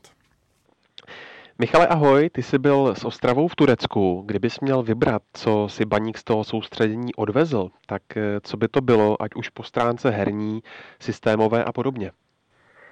Ahoj, no, co se týče herní stránky, tak tam jako k nějakému zlepšení ne, asi bohužel nedojde, protože k tomu nenahrávali podmínky v Turecku. Nicméně neméně důležitá stránka je podle mě jednak uh, stmelník kolektivu. Všichni víme, jak to ve fotbale funguje. Hmm. A uh, zmínil jsi se systémovou věc nebo technicko-taktické věci, tak z tohoto pohledu si myslím, že Baník uh, je zase o krok dál. Přece jenom trenér Páník přišel v březnu do rozjeté soutěže, tam na něco takového nebyl čas. V létě zase přišli tři noví hráči, z toho Adam Janoš a Dan Holzer až po soustředění v Rakousku. Takže první opravdu takovou tu echt přípravu se vším všudy, eh, tak má trenér Páník k dispozici až teď a myslím si, že toho využil dost. On je, to asi není úplně tajemství, on je puntičkář na ty detaily, každý hráč musí stát přesně tam, kde on potřebuje. A z tohoto pohledu právě soustředění v Turecku myslím, že posloužilo jako velmi dobrý pomocník. Tady měli k dispozici kluci nějaký ten hotelový salonek, takže videa bylo až až, mm-hmm. I, i co se týče tady těch tréninkových uh, variant těch posunů a to mě zaujalo třeba, jak trenér si berem ty mladší hráče k sobě, vysvětlím přesně, kde stát, i nebojí se zahrovat i během přípravného zápasu, přesně musí hráči stát tam, kde on chce, takže abych odpověděl, co se týče herní stránky, tam to trochu haprovalo, protože bohužel podmínky, ale tady ty věci okolo, na které třeba mnohdy není čas a jsou neméně důležité, tak tam si myslím, že Baník udělal krok vpřed. Co se těch podmínek týče, jak to vypadalo? Trávník totálně pod vodou? No, opravdu dost. A, a, a nejenom pod vodou. Kdyby to bylo jenom voda, tak budíš, ale do, do toho silný vítr, tornádo, možná jste určitě četli, to bylo asi v českých uh, médiích, co se tam v Antálii dělo. Hmm takže ono opravdu jak jsme se bavili o té herní stránce, tam nešlo moc jako na tom uh, tvořit. Jo? Tam to nebylo oproti nějakému Portugalsku nebo Španělsku, kde byli asi konkurentní baníku, tak to nebylo žádný šolichání po zemi, ale na druhou stranu si říkám, Eh, když se tady tak dívám okolo teď v Česku, že ty podmínky eh, prvních, minimálně prvních jarních kol budou podobné tomu, co hmm. bylo v Turecku, takže z tohoto pohledu možná Baník vlastně bude na to připraven, protože oni dokázali prostě se adaptovat i v průběhu zápasu. Tam se stalo, že 20 minut bylo hezký počasí, 20 minut za další 20 minut eh, obrovský liák, pak vítr. Jo, a teď na to reagujte. A to si hmm. myslím, že se povedlo. Strašně se mi líbilo, jak trenér eh, Páník řekl, že kdyby měl volit eh, znovu a věděl by, do čeho jde, tak znovu volí Turecko. Jo, protože se mu ukázala mentální síla hráčů a věci, vlastně, které v komfortních situacích nezjistíte, jak ten mančas se chová. Mě v téhle souvislosti zaujalo, že kouč Páník eh, kádr svolával přes WhatsApp, si psal. Je to tak? Vždycky mě to pobavilo, po večeři zavelel, jo, za hodinku nám to přijde na WhatsApp, denní plán, zítřejší buďte na mobilech a pak klídeček na pokojích večerka, takže jo, on sice už je to nej, nej, nejstarší trenér v Lize, ale tady to má docela v malíku se svými mladšími asistenty. Ve spojitosti s Baníkem se mluvilo v zimě o celé řadě posil, přišla ale jenom jedna a to Nemanja Kuzmanovič. Mm-hmm. Naopak Reiter z Bohemky nepřišel, stejně jako Vukadinovič, ten místo toho zamířil na hostování do druhé turecké ligy. Eh, dopadne podle tebe ještě nějaké jméno vedle Kuzmanoviča, nebo už ne? Eh, v tuhle chvíli tak spíš, kdybych měl odpovědět za sebe, spíš ne, ale není to úplně na mrtvém bodě. Teda řeče třeba o golovi ze Sparty. To útočník, kterým letenští nepočítají a co máme informace, tak on sám by se nebránil působení v baníku. Teď je otázka, co na to baník, protože si zmínil ty, ta jména, tak, eh, která nedopadla. A myslím, že baník nebude chtít uhnout ze své nastavené cesty z té koncepce přestupové. To znamená, oni nechtějí už přeplácet hráče, to, co se dělo dřív, víme všichni, před rokem přišlo 8 hráčů, klub se z toho bude nějakým způsobem ještě nějakou chvíli zpamatovávat. Takže oni teď řeší kvalitu místo kvantity, nejsou tak akční a agresivní na trhu jako jiné týmy. To, jestli to je dobře nebo špatně, to ukáže až čas.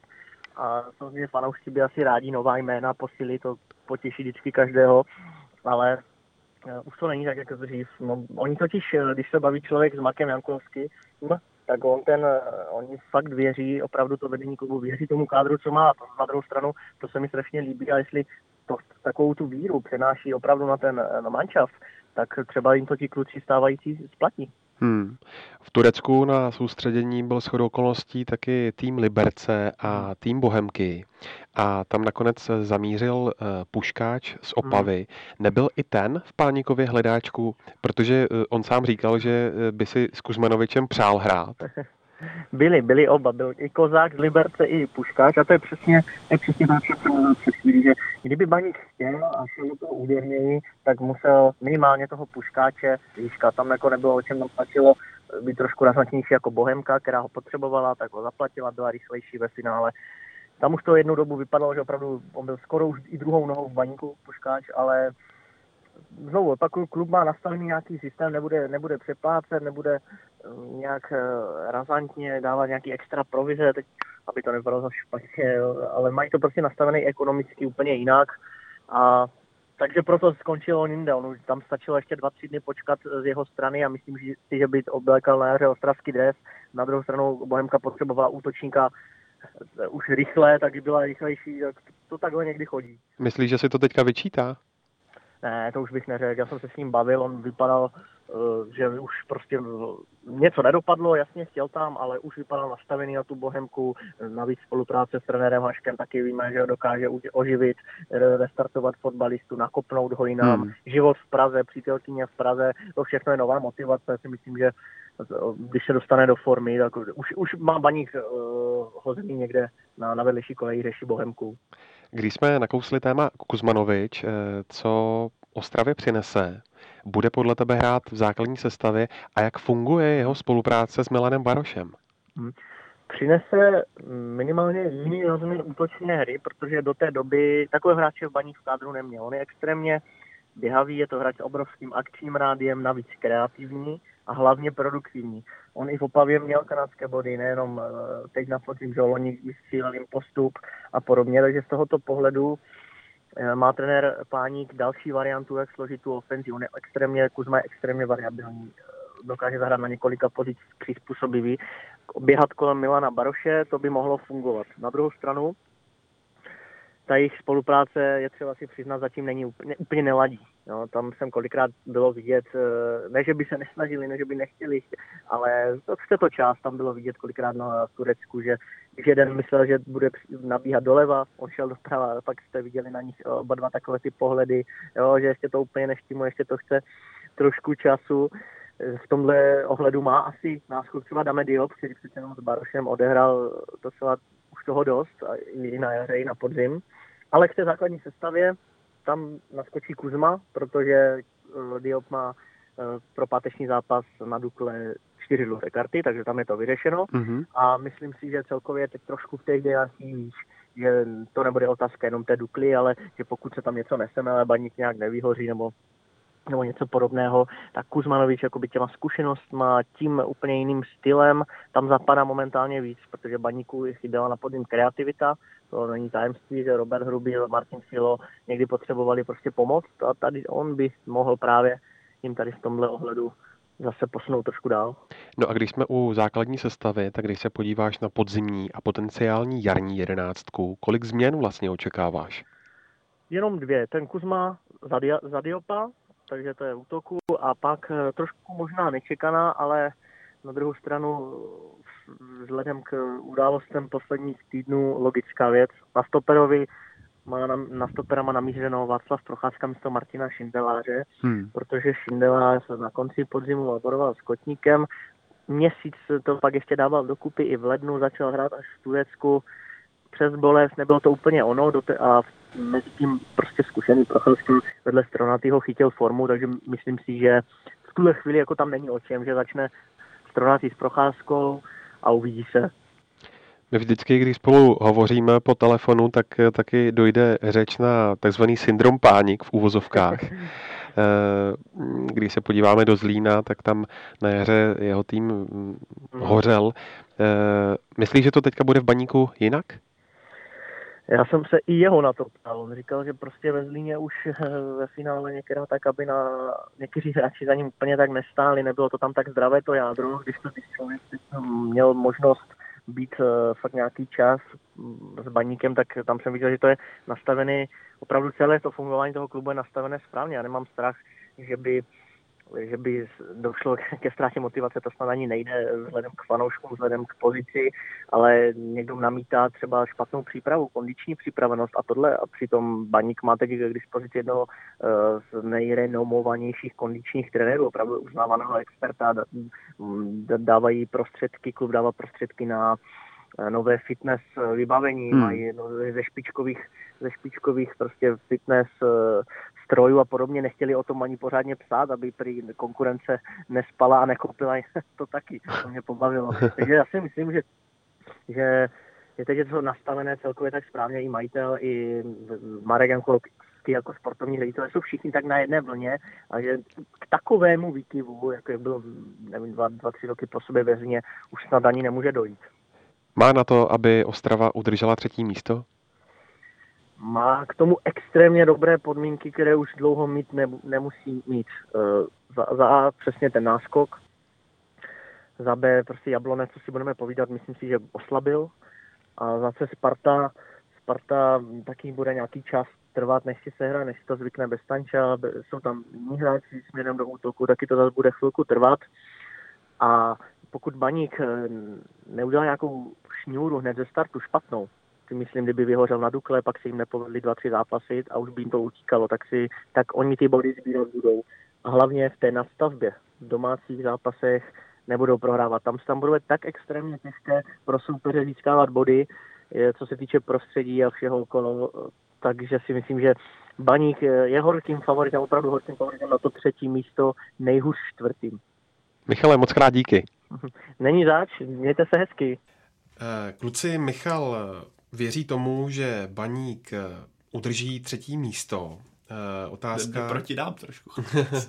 Otázka každopádně na vás. Čekáte, že eh, tomu tak bude? Tak... Ne, já ne.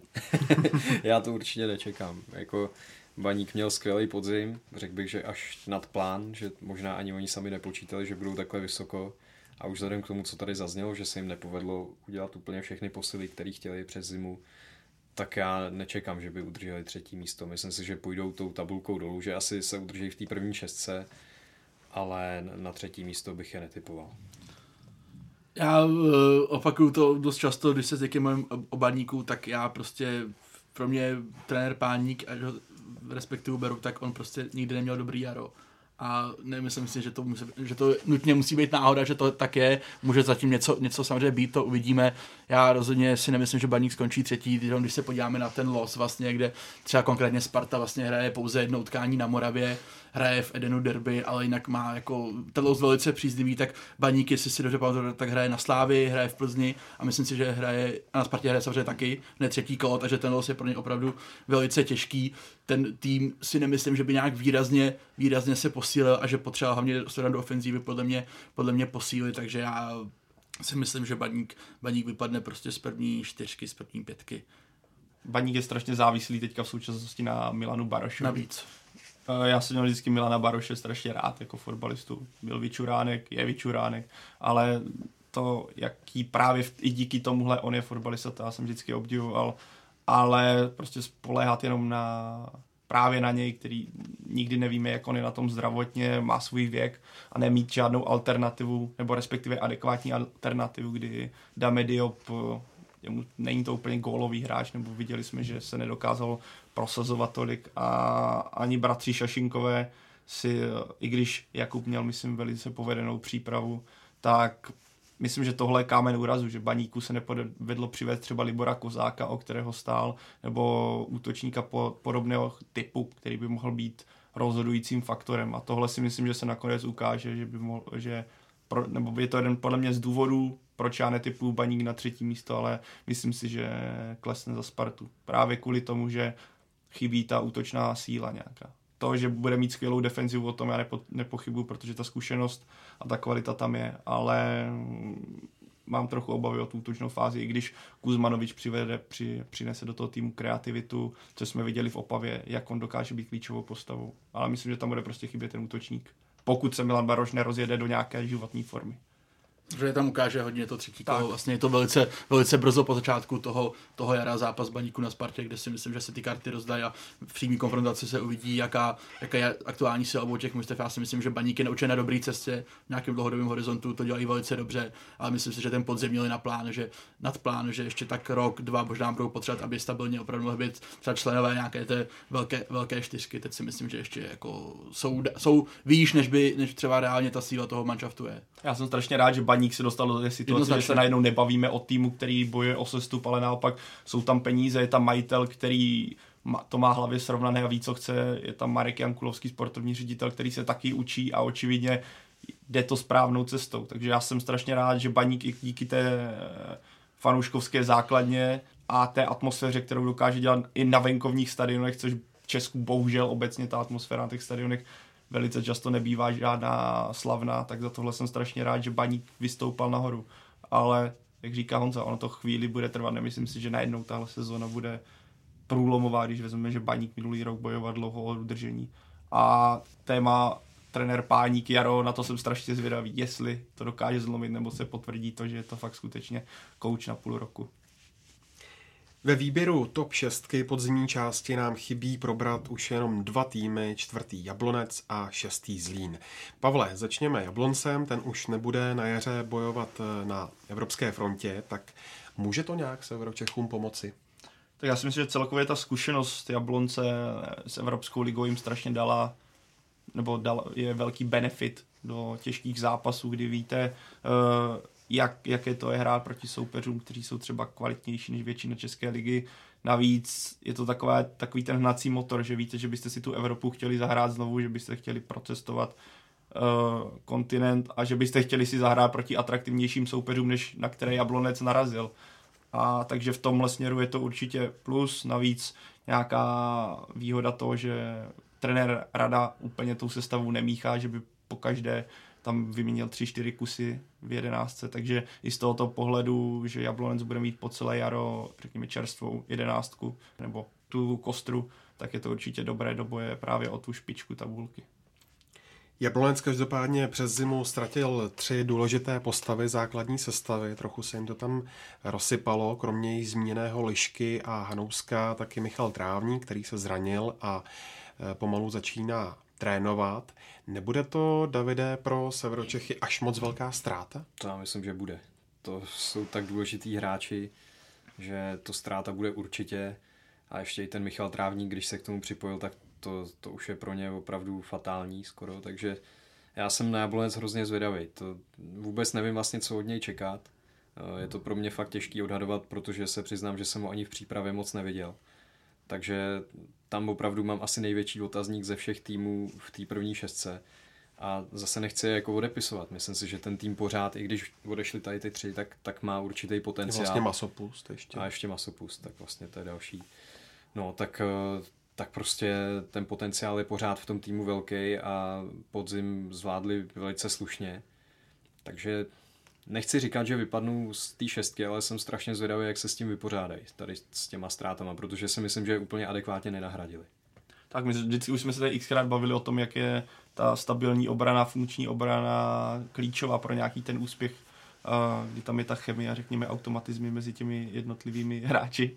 Muselo, muselo to zaznít to slovo, protože do teďka tady nepadlo, takže já jsem rád, že konečně, konečně byla příležitost to tady vybalit. Faktem je, že to, to je to, co, o čem mluví David, že já mám obavu, jak Jablonec dokáže tohle zacelit. Ono to zatím vypadá, že by levého beka mohl hrát Vatažilu ze Sparty. A jak jsme viděli ve Spartě, tak ta pozice levého beka úplně nebylo to pravé ořechové. Nebo bude hrát Sobol, který tehdy taky ve Slávii příliš nepřesvědčil, takže uh, zatímco myslím, že Trávník bude brzy zpátky a Masopusta Jablonec jakž tak za, dokázal zacelit tu díru, kdy tam ještě Akosta a podařilo se přivést Fabrio ze Slovenska, tak ta obrana je pro mě obrovskou neznámou a, a myslím, že ani start, když se nepletu, uh, Jablonec nemá vůbec jednoduchý, že třikrát, má Olomouc. Tak a on myslím, že z prvních čtyř kol hraje třikrát venku, takže to není nic moc navíc. Tam je tuším ještě Boleslav, a ještě někdo, to je jedno, možná dokonce Slávě nebo někdo takový, takže tohle bude pro Jablonec velká zkouška. Ta, tam bude velice důležité, aby se Michal Trávník vrátil rychle. Vatažilova nebo Fábry, kdo bude větší posilou, Honzo? Já bych si řekl, že rozhodně, rozhodně Fábry, nebo z mého pohledu Vatažou nebude tak extra posilou. Uh, Bohdan Vatažou je pro mě jedna z velkých záhad posledních přestupových kroků ve Spartě, relativně teda už je to se pár, pár let, protože z mého pohledu prostě Vatažou není hráč na úrovni České ligy. On samozřejmě má nějaký fyzický handicap, což, což prostě daný jeho, jeho výškou, ale hraje, hraje velice jak bych to řekl, soft. On prostě to není důrazný hráč, není to soubový hráč, jako jeho silnou stránkou jsou centry levou nohou, ano, ale to mi prostě furt přijde, že to je jako strašně málo. A je pravda, že pokud nějakým způsobem dokázal Spartě pomoct, tak to bylo v době, když ne, že vlastně dva roky zpátky vedl trenér Rada, tak tam v několika zápasech zahrál proti, proti Plzni, kdy Sparta vyhrála no, tak, tak zahrál opravdu jako výborně. Ale já teda o něm nejsem absol, absolutně přesvědčený a myslím si, že v Jablonci na jaře spíš nebude hrát, než bude. Mnohem víc bych věřil tomu Fabermu, který je velice zajímavý, šikovný hráč. Taky se mluví o tom, že za něj Miroslav Pel teda 20 milionů, což samozřejmě není, není málo, takže tam bych už tady, už tady z té pozice bych čekal, že ten Fabry pomůže Jablonci mnohem víc než, než Vatažou. Který opravdu v mých očích, a není to nějaká zaujatost, prostě v mých očích to není prostě hráč pro Českou ligu z mého pohledu na do rostenecký fotbal. Mě překvapilo, že zrovna trenér Rada si ho takhle oblíbil. Když si vybavuju ten moment, kdy ho poprvé vlastně nasadil do utkání Sparty a když Vatažou střídal, tak trenér Rada přišel k lajně a smeknul klobouk. Takhle, tak to jsem teda koukal, protože to on moc často nedělá, takový gesta směrem k hráčům, tak uvidíme, co z něj vymáčkne. No. Já zase možná takhle přísně bych to neviděl. Já jako neříkám, že to byl hráč pro Spartu, ale na Českou ligu si myslím, že nějakou kvalitu má, tak uvidíme, co v Jablonci předvede. No. Jako, že, že, bude hrát od prvního kola, to bych si typnul, že asi jo, na tom levém beku. Očekávám ho tam. Eh, co čekáte od Jablonce? Bude ohrožovat tu přední pětku, šestku? U Jablonce je to skutečně velká neznámá pro mě. Já si myslím, že se udrží v šestce, pak nebude v trojce, řekl bych, že se bude pohybovat mezi někým čtvrtým, šestým místem, někde tam si tam bude plout, bude se tam mydlit s baníkem, o co nejlepší pozici pro tu vyřazovací nebo pro tu závěrečnou část a pak dějí se vůle boží. No. U Jablonce skutečně to je asi pro mě z těch týmů v první šestce největší neznáma. z těch důvodů, o kterých jsme mluvili a které jsme naznačili. Já myslím, že u Jablonce Alfa Omega bude v jakém stavu, ať už zdravotním, tak nějakým psychickým se vrátí Michal Trávník. Protože jedna věc je, že on bude pozraněný, takže je otázka, jak dlouho bude trvat, se dostane do nějaké formy.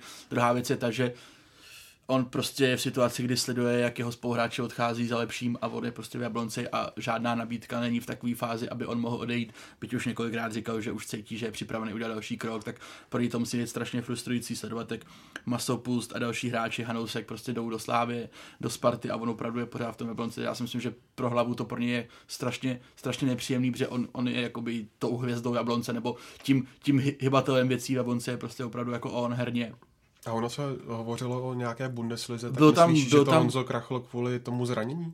To si nemyslím, byl tam, byl tam Stuttgart, který, který o ní měl zájem, eh, sportovní ředitel už to deklaroval, že taky na konci před termínu, že, že si pokusí trávníka koupit, ale co mám informace, tak to snad na poslední chvíli zarazil trenér. Možná, že to bylo v souvislosti s tím, že nebyl o tom přesvědčený, když, když vlastně Michal Trávník není, není zdravý. Mně to třeba osobně strašně líto, protože si myslím opravdu, že to je hráč, který už dávno Jablonec předost a měl by být někde úplně jinde. Na druhou stranu, a to je nějaká jenom moje čistá jako spekulace, nepřipadá mi, že je úplná náhoda, že se Slávě, Sparta a Plzeň do toho trávníka neperou. Jestli zatím něco je, něco, co my nevíme, ať už nějaký charakteristický rys nebo něco jiného. Přijde mi to hrozně zvláštní, že vlastně tři největší kluby u nás se o, prostě o tady toho kluka jako neperou a už dva roky zpátky se neřešilo, jako, že je tam přetahovaná mezi Sláví a Plzní nebo Spartou potrávníka. Přijde mi to jako zvláštní, až to ve mně právě budí jako dojem, jestli tam zatím něco není jako ještě jiného ale určitě je to pro toho kluka strašná, strašná škoda, protože on prostě dávno nebude někde úplně jinde. O odchodu Michala Bílka ze Zlína jsme se bavili v posledním dílu. Každopádně do Zlína přišel kouč eh, Roman Pivarník. Všimli jste si e, nějaké výrazné změny ve stylu hry? Já se teda přiznám, že mě to překvapilo, že Zlín, Zlín sadili na Romana Pivarníka, protože pokud, pokud můžou být nějaký trenéři prostě charakterově a přístupem jako ke kabině k hráčům jako odlišný, tak je to Michal Bílek a Roman Pivarník. Že? Michal, Michal Bílek je spíš takový přátelský do kabiny, vlastně i v Národáku jsem mluvil o tom, že s hráčem měl fantastický vztahy. Roman Pivarník jak na Bohemce, tak v Plzni si myslím, že to trošku vřelo, protože on je, on je, on je jako hodně sebevědomý, hodně, hodně sebejistý. Nechci říct přímo jako arrogantní, ale občas i k tomu má třeba trošku sklony a ne všichni hráči to zkousnou, takže prosím, myslím si, že pro tu kabinu to bude kulturní šok. Pokud je, myslím si, že já tím ještě hrozně brzo mluvit o tom, jestli do jaký míry on ten zlý změní nebo nezmění. Podle mě určitě nebude hrát 3-5-2. Jak ho znám, tak on přijde na 4-2-3-1, vlastně to, co hrál všude, všude, kde v posledních působištích byl. Ale do, jak, do jaký míry to bude mít dopad na to mužstvo jako takový to si nejsem úplně jistý a nejsem si hlavně jistý, jestli, jestli to prostě nebude krok dozadu, no. Nebo zpátky. Mně v tomhle přijde, že Zlín trošku neví, kudy se vydat. Vlastně, když se vezmu ty trenéry, kteří se tam prostřídali za poslední dobu, Páník, Petržela, Bílek, Pivárník, to jsou úplně rozdílný typy a nedá se čekat, že by tam byla nějaká návaznost. Takže v tomhle teda jsem takový vůči ním trošku nedůvěřivý a abych řekl pravdu, tak u Zlína očekávám, že půjde trošku dolů na hře. Myslím si, že se tam natlačí ze spodu někdo jiný do té vodní šestky. Liberec se natlačí. No, ten, ano. to si umím představit. Zlín každopádně přišel o Bogela, tedy jasnou jedničku v útoku Pavle. Jak to bude zvládat? Tak on tam má celkem dobrou, nebo co se týče stylu hry, podobnou alternativu, což je Poznar akorát je potřeba Poznara dostat do formy, aby mohl navázat na Honza tady kroutí hlavou, když ho vidím, aby mohl navázat na Bogela, ale eh, jinou alternativu, nebo by se musel rozjet Lukáš Železník, který na podzim byl hodně nevýrazný a nedost, právě se mu nepodařilo navázat na to, kdy odcházel do Slávy, takže v podstatě tohle je asi jediná možnost, ale pokud bych měl jako srovnat Poznara a Bogela, tak je tam výrazný rozdíl ne v síle, to tam asi bude u obou, ale v nějaké technické schopnosti a kopací technice obecně. Takže tohle je, jako je to určitě snížená kvalita té jedničky v útoku, ale pokud by se eh, i možná úpravou systému, o které tady Honza mluvil, jak hraje trenér Pivarník, pokud by se tohle změnilo, tak můžu hrát trošku jinak právě s využitím toho, jaké jsou silné stránky Poznara. Ale jako nemyslím si, že by Bogel rovná se Poznar. Myslím, že to jako bude určitě minimálně lehký ústup ze Slávy, co se toto týče, ale lehký ústup ze silné stránky. Já jsem se jen pousmíval, že jsem v chvíli myslel, že spěš k tomu, že dojdeš k tomu, že vlastně pozná adekvátní náhrada za Bogela, což, což z mýho pohledu teda rozhodně není, byť jako Tomáše Poznara mám rád, je to, je to důrazný hráč, poctivý, který jako opravdu nic, nic neošidí, tak si myslím, že ten rozdíl v nějaký kvalitě a rychlosti je prostě úplně propastný. A pokud by, pokud by Zlín měl být situaci, že Tomáš Poznar bude první náře útočník číslo jedna, tak bych si taky myslel, že, že ho čas, se čeká trošku se šup dolů. Já se právě těším, jak nevím, kdo to tady z kluku řekl na Liberec, kterému se podařilo konečně získat útočníka, což je Libor Kozák, která uvidíme, jak na tom Libor Kozák bude, ale v poslední přípravě snad dal dva góly, nebo nevím, jestli to byla poslední nebo předposlední. Faktem je, že ukazuje, že to tam je a tohle byl vlastně kámen úrazu Liberce na podzim, kdy nenašel toho gólového střelce a pokud by se Libor Kozák rozjel, tak a já osobně si myslím, že on se nějakým způsobem rozjede, že na tu ligu bude dostatečně kvalitním hráčem, tak věřím, že právě Liberec bude tím týmem, který si do té šestky na úkor možná Zlína dostane. Liberec byl podle mě vynikající. Mám z nich opravdu dobrý pocit, co mám zprávy, tak, tak trenér Horňákým zimě dal do těla, že opravdu trénoval jak šílenci a že jsou prostě nabitý a já si myslím, že Liberec, dovedu si představit, že Liberec půjde před Jablonec i před Zlín. Uvidíme, co baník. Je možná škoda, že v Liberci, ale tak to, to Liberec neovlivnil. Nezůstal Rolando Arons, protože on to mluvil sám trenér Horňák, že až na konci podzimu on začal ukazovat to, co v něm skutečně je. Teď jsem koukal, že on skončil v druhé anglické lize ve Sheffield Wednesday, takže ten už se nevrátí, ale faktem je, že on by mi tam do toho systému, kdy se konečně pochopil, jak to tady vypadá, není to tady jak někde na divokém západě fotbalovém, že on by mohl být i s kozákem, kdy, kdy on je fakt, Arons byl skvělý technicky a rychlostně, a ve spojitosti s útočníkem, který byl nejlepší střelec v Evropské lize svého času, že to mohlo být ještě lepší, ale Liberec má typy hráčů, který a asi bych řekl to, co Honza sice nevím, jestli může aplikovat čtvrté místo, ale do šestky bude. Zmínili byste ještě nějaký klub, na který jste z jakéhokoliv důvodu zvědaví? Já Boleslav. Jsem zvědavý, jestli Komličenko naváže tam, kde skončil na podzim, protože to teda byl opravdu unikátní výkon a možná mi přijde, že se tomu ani nevěnovala třeba až taková pozornost, ale opravdu dá teda 18 gólů za podzim, to, to je něco. Myslíš, že atakuje rekord eh, sezóny, který drží tuším David Lafata? No v tuhle chvíli to tak vypadá, ale proto právě jsem na to zvědavý, jestli ta zimní přestávka mu neuškodí, jestli ta pauza se na něm nějak neprojeví. Takže na Boleslav já jsem asi zvědavý nejvíc ze všech týmů a to z tady toho důvodu.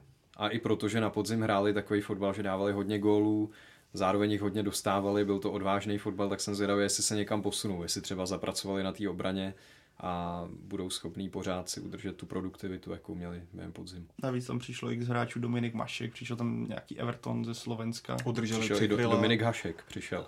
mají tam no. oba dva, mají Dominika Maška i Dominika Haška. To by se dalo prodávat se Smarty, očividně. Spárky. Ale já jsem zvědavý na boj o záchranu, protože jak třeba bude na tom Opava poté, kdy odešlo x důležitých hráčů, Karvina naopak začala přivádět, myslím, že celkem cizince, pro mě úplně neznámá jména, takže jsem zvědavý, jak zase to bude vypadat v tomhle směru a kdo vlastně nakonec. A o tom se určitě budeme bavit během jara, jak na tom kdo bude. Ale těch adeptů je tam teďka hnedka několik. Já jsem zrovna na Bohemku, protože byť Martin Hašek je asi poslední člověk, kterýmu bych přál nějaký záchranářský starosti, tak jak já jsem sledoval Bohemku se spozdálí, tak na mě to dělá dojem, že to bude mít teda obrovský problém hře. Obrovský. A s tímhle jsem zvědavý na Yusufa, jak on dokáže navázat vlastně na ten podzim, protože on pro mě se mi strašně líbil, už jsem to říkal xkrát, ale jeho zdravotní problémy jsou taky uh, uh, vlastně kapitola sama o sobě, takže jestli dokáže se s tím vyrovnat. Teďka má zase nějaký pochroumaný kotník z toho mistrovství Ázie a nemůže, neabsolvoval vůbec přípravu s Bohemkou, takže jak on dokáže do tohle zapadnout. A jsem taky zvědavý, jestli dotáhne Bohemka příchod toho druhého mahranického hráče a pokud se tak stane, tak jsem zvědavý, jestli to bude zase taková jako trefa do černého, nebo tentokrát už to neklapne. Tak jo, tak to je z dnešního Fotbal Focus podcastu všechno. Davide, Honzo a Pavle, moc krát díky za váš čas. Děkujem. Děkuji, Mondro. A další díly Football Focus podcastu pro vás chystáme na příští týden. Pokud máte chuť si pustit další díly, tak můžete jít na naše stránky footballfocus.cz anebo využijte podcastové aplikace na vašich mobilech. A jak obvykle jsme taky na Soundcloudu, v iTunes, Spotify a YouTube a taky na Instagramu pod hlavičkou Focus Podcast. Mějte se hezky.